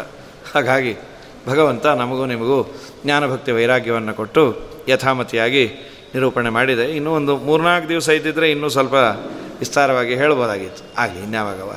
ನೋಡುವ. ಈ ಒಂದು ಗರುಡ ಪುರಾಣದ ಅಭಿಯಾನವನ್ನು ಹೇಳುವ ಅವಕಾಶ ಕೊಟ್ಟ ಮಠದ ಎಲ್ಲ ಪದಾಧಿಕಾರಿಗಳಿಗೆ ಅಭಿನಂದನೆಗಳನ್ನು ಸಲ್ಲಿಸ್ತಾ, ದೋಷಗಳೆಲ್ಲವೂ ನಂದು. ಏನೇ ಗುಣ ಇದ್ದರೂ ಅದೆಲ್ಲವೂ ಗುರುಗಳ ಹಿರಿಯರ ಆಶೀರ್ವಾದ ಅಂತ. ಅನೇನ ಭಾವಿಯತ್ ಪುಣ್ಯಂ. ತದಾಪ್ನೋತು ಗುರುರ್ಮಂ ಶ್ರೀಕೃಷ್ಣಾರ್ಪಣಮಸ್ತು. ಕಾಯೇನ ವಾಚ ಮನಸೇಂದ್ರಿಯ ಇರುವ ಬುದ್ಧಾತ್ಮನಾಮ ಪ್ರಕೃತಿ ಸ್ವಭಾವಾತ್. ಕರೋಮಿ ಯದ್ಯ ಸಕಲಂ ಪರಸ್ಮೈ. ತಡ ಸ್ವಾಮಿ ಇವತ್ತು.